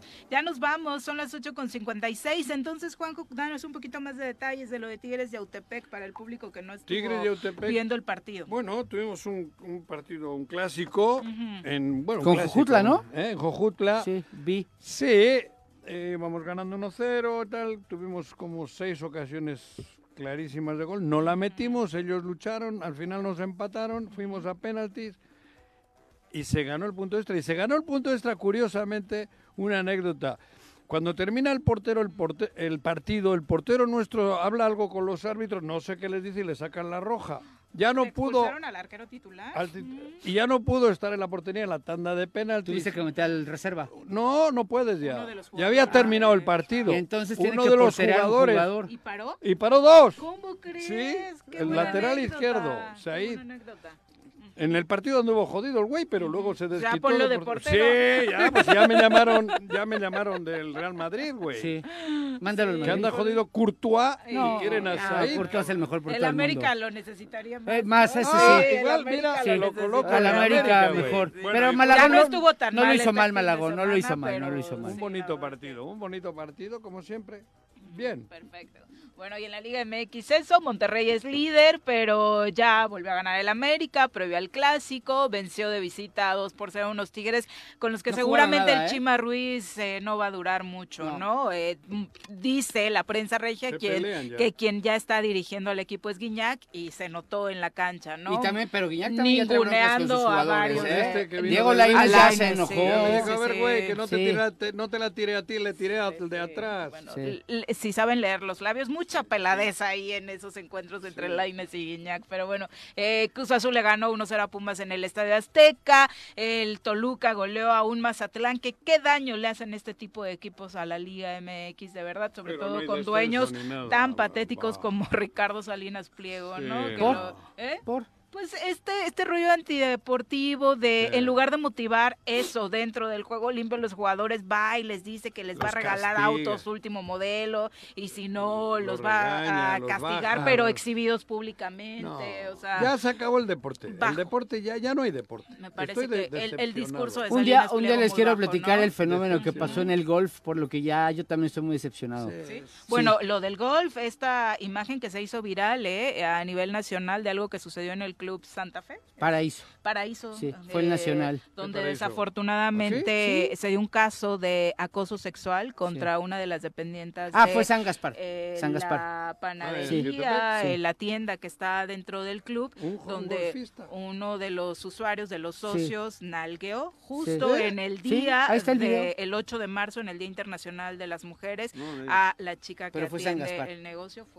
Sí. Pero es que en Paraíso este fin de semana fue el Nacional, pero en el golf también pasó algo, está pasando algo muy feo.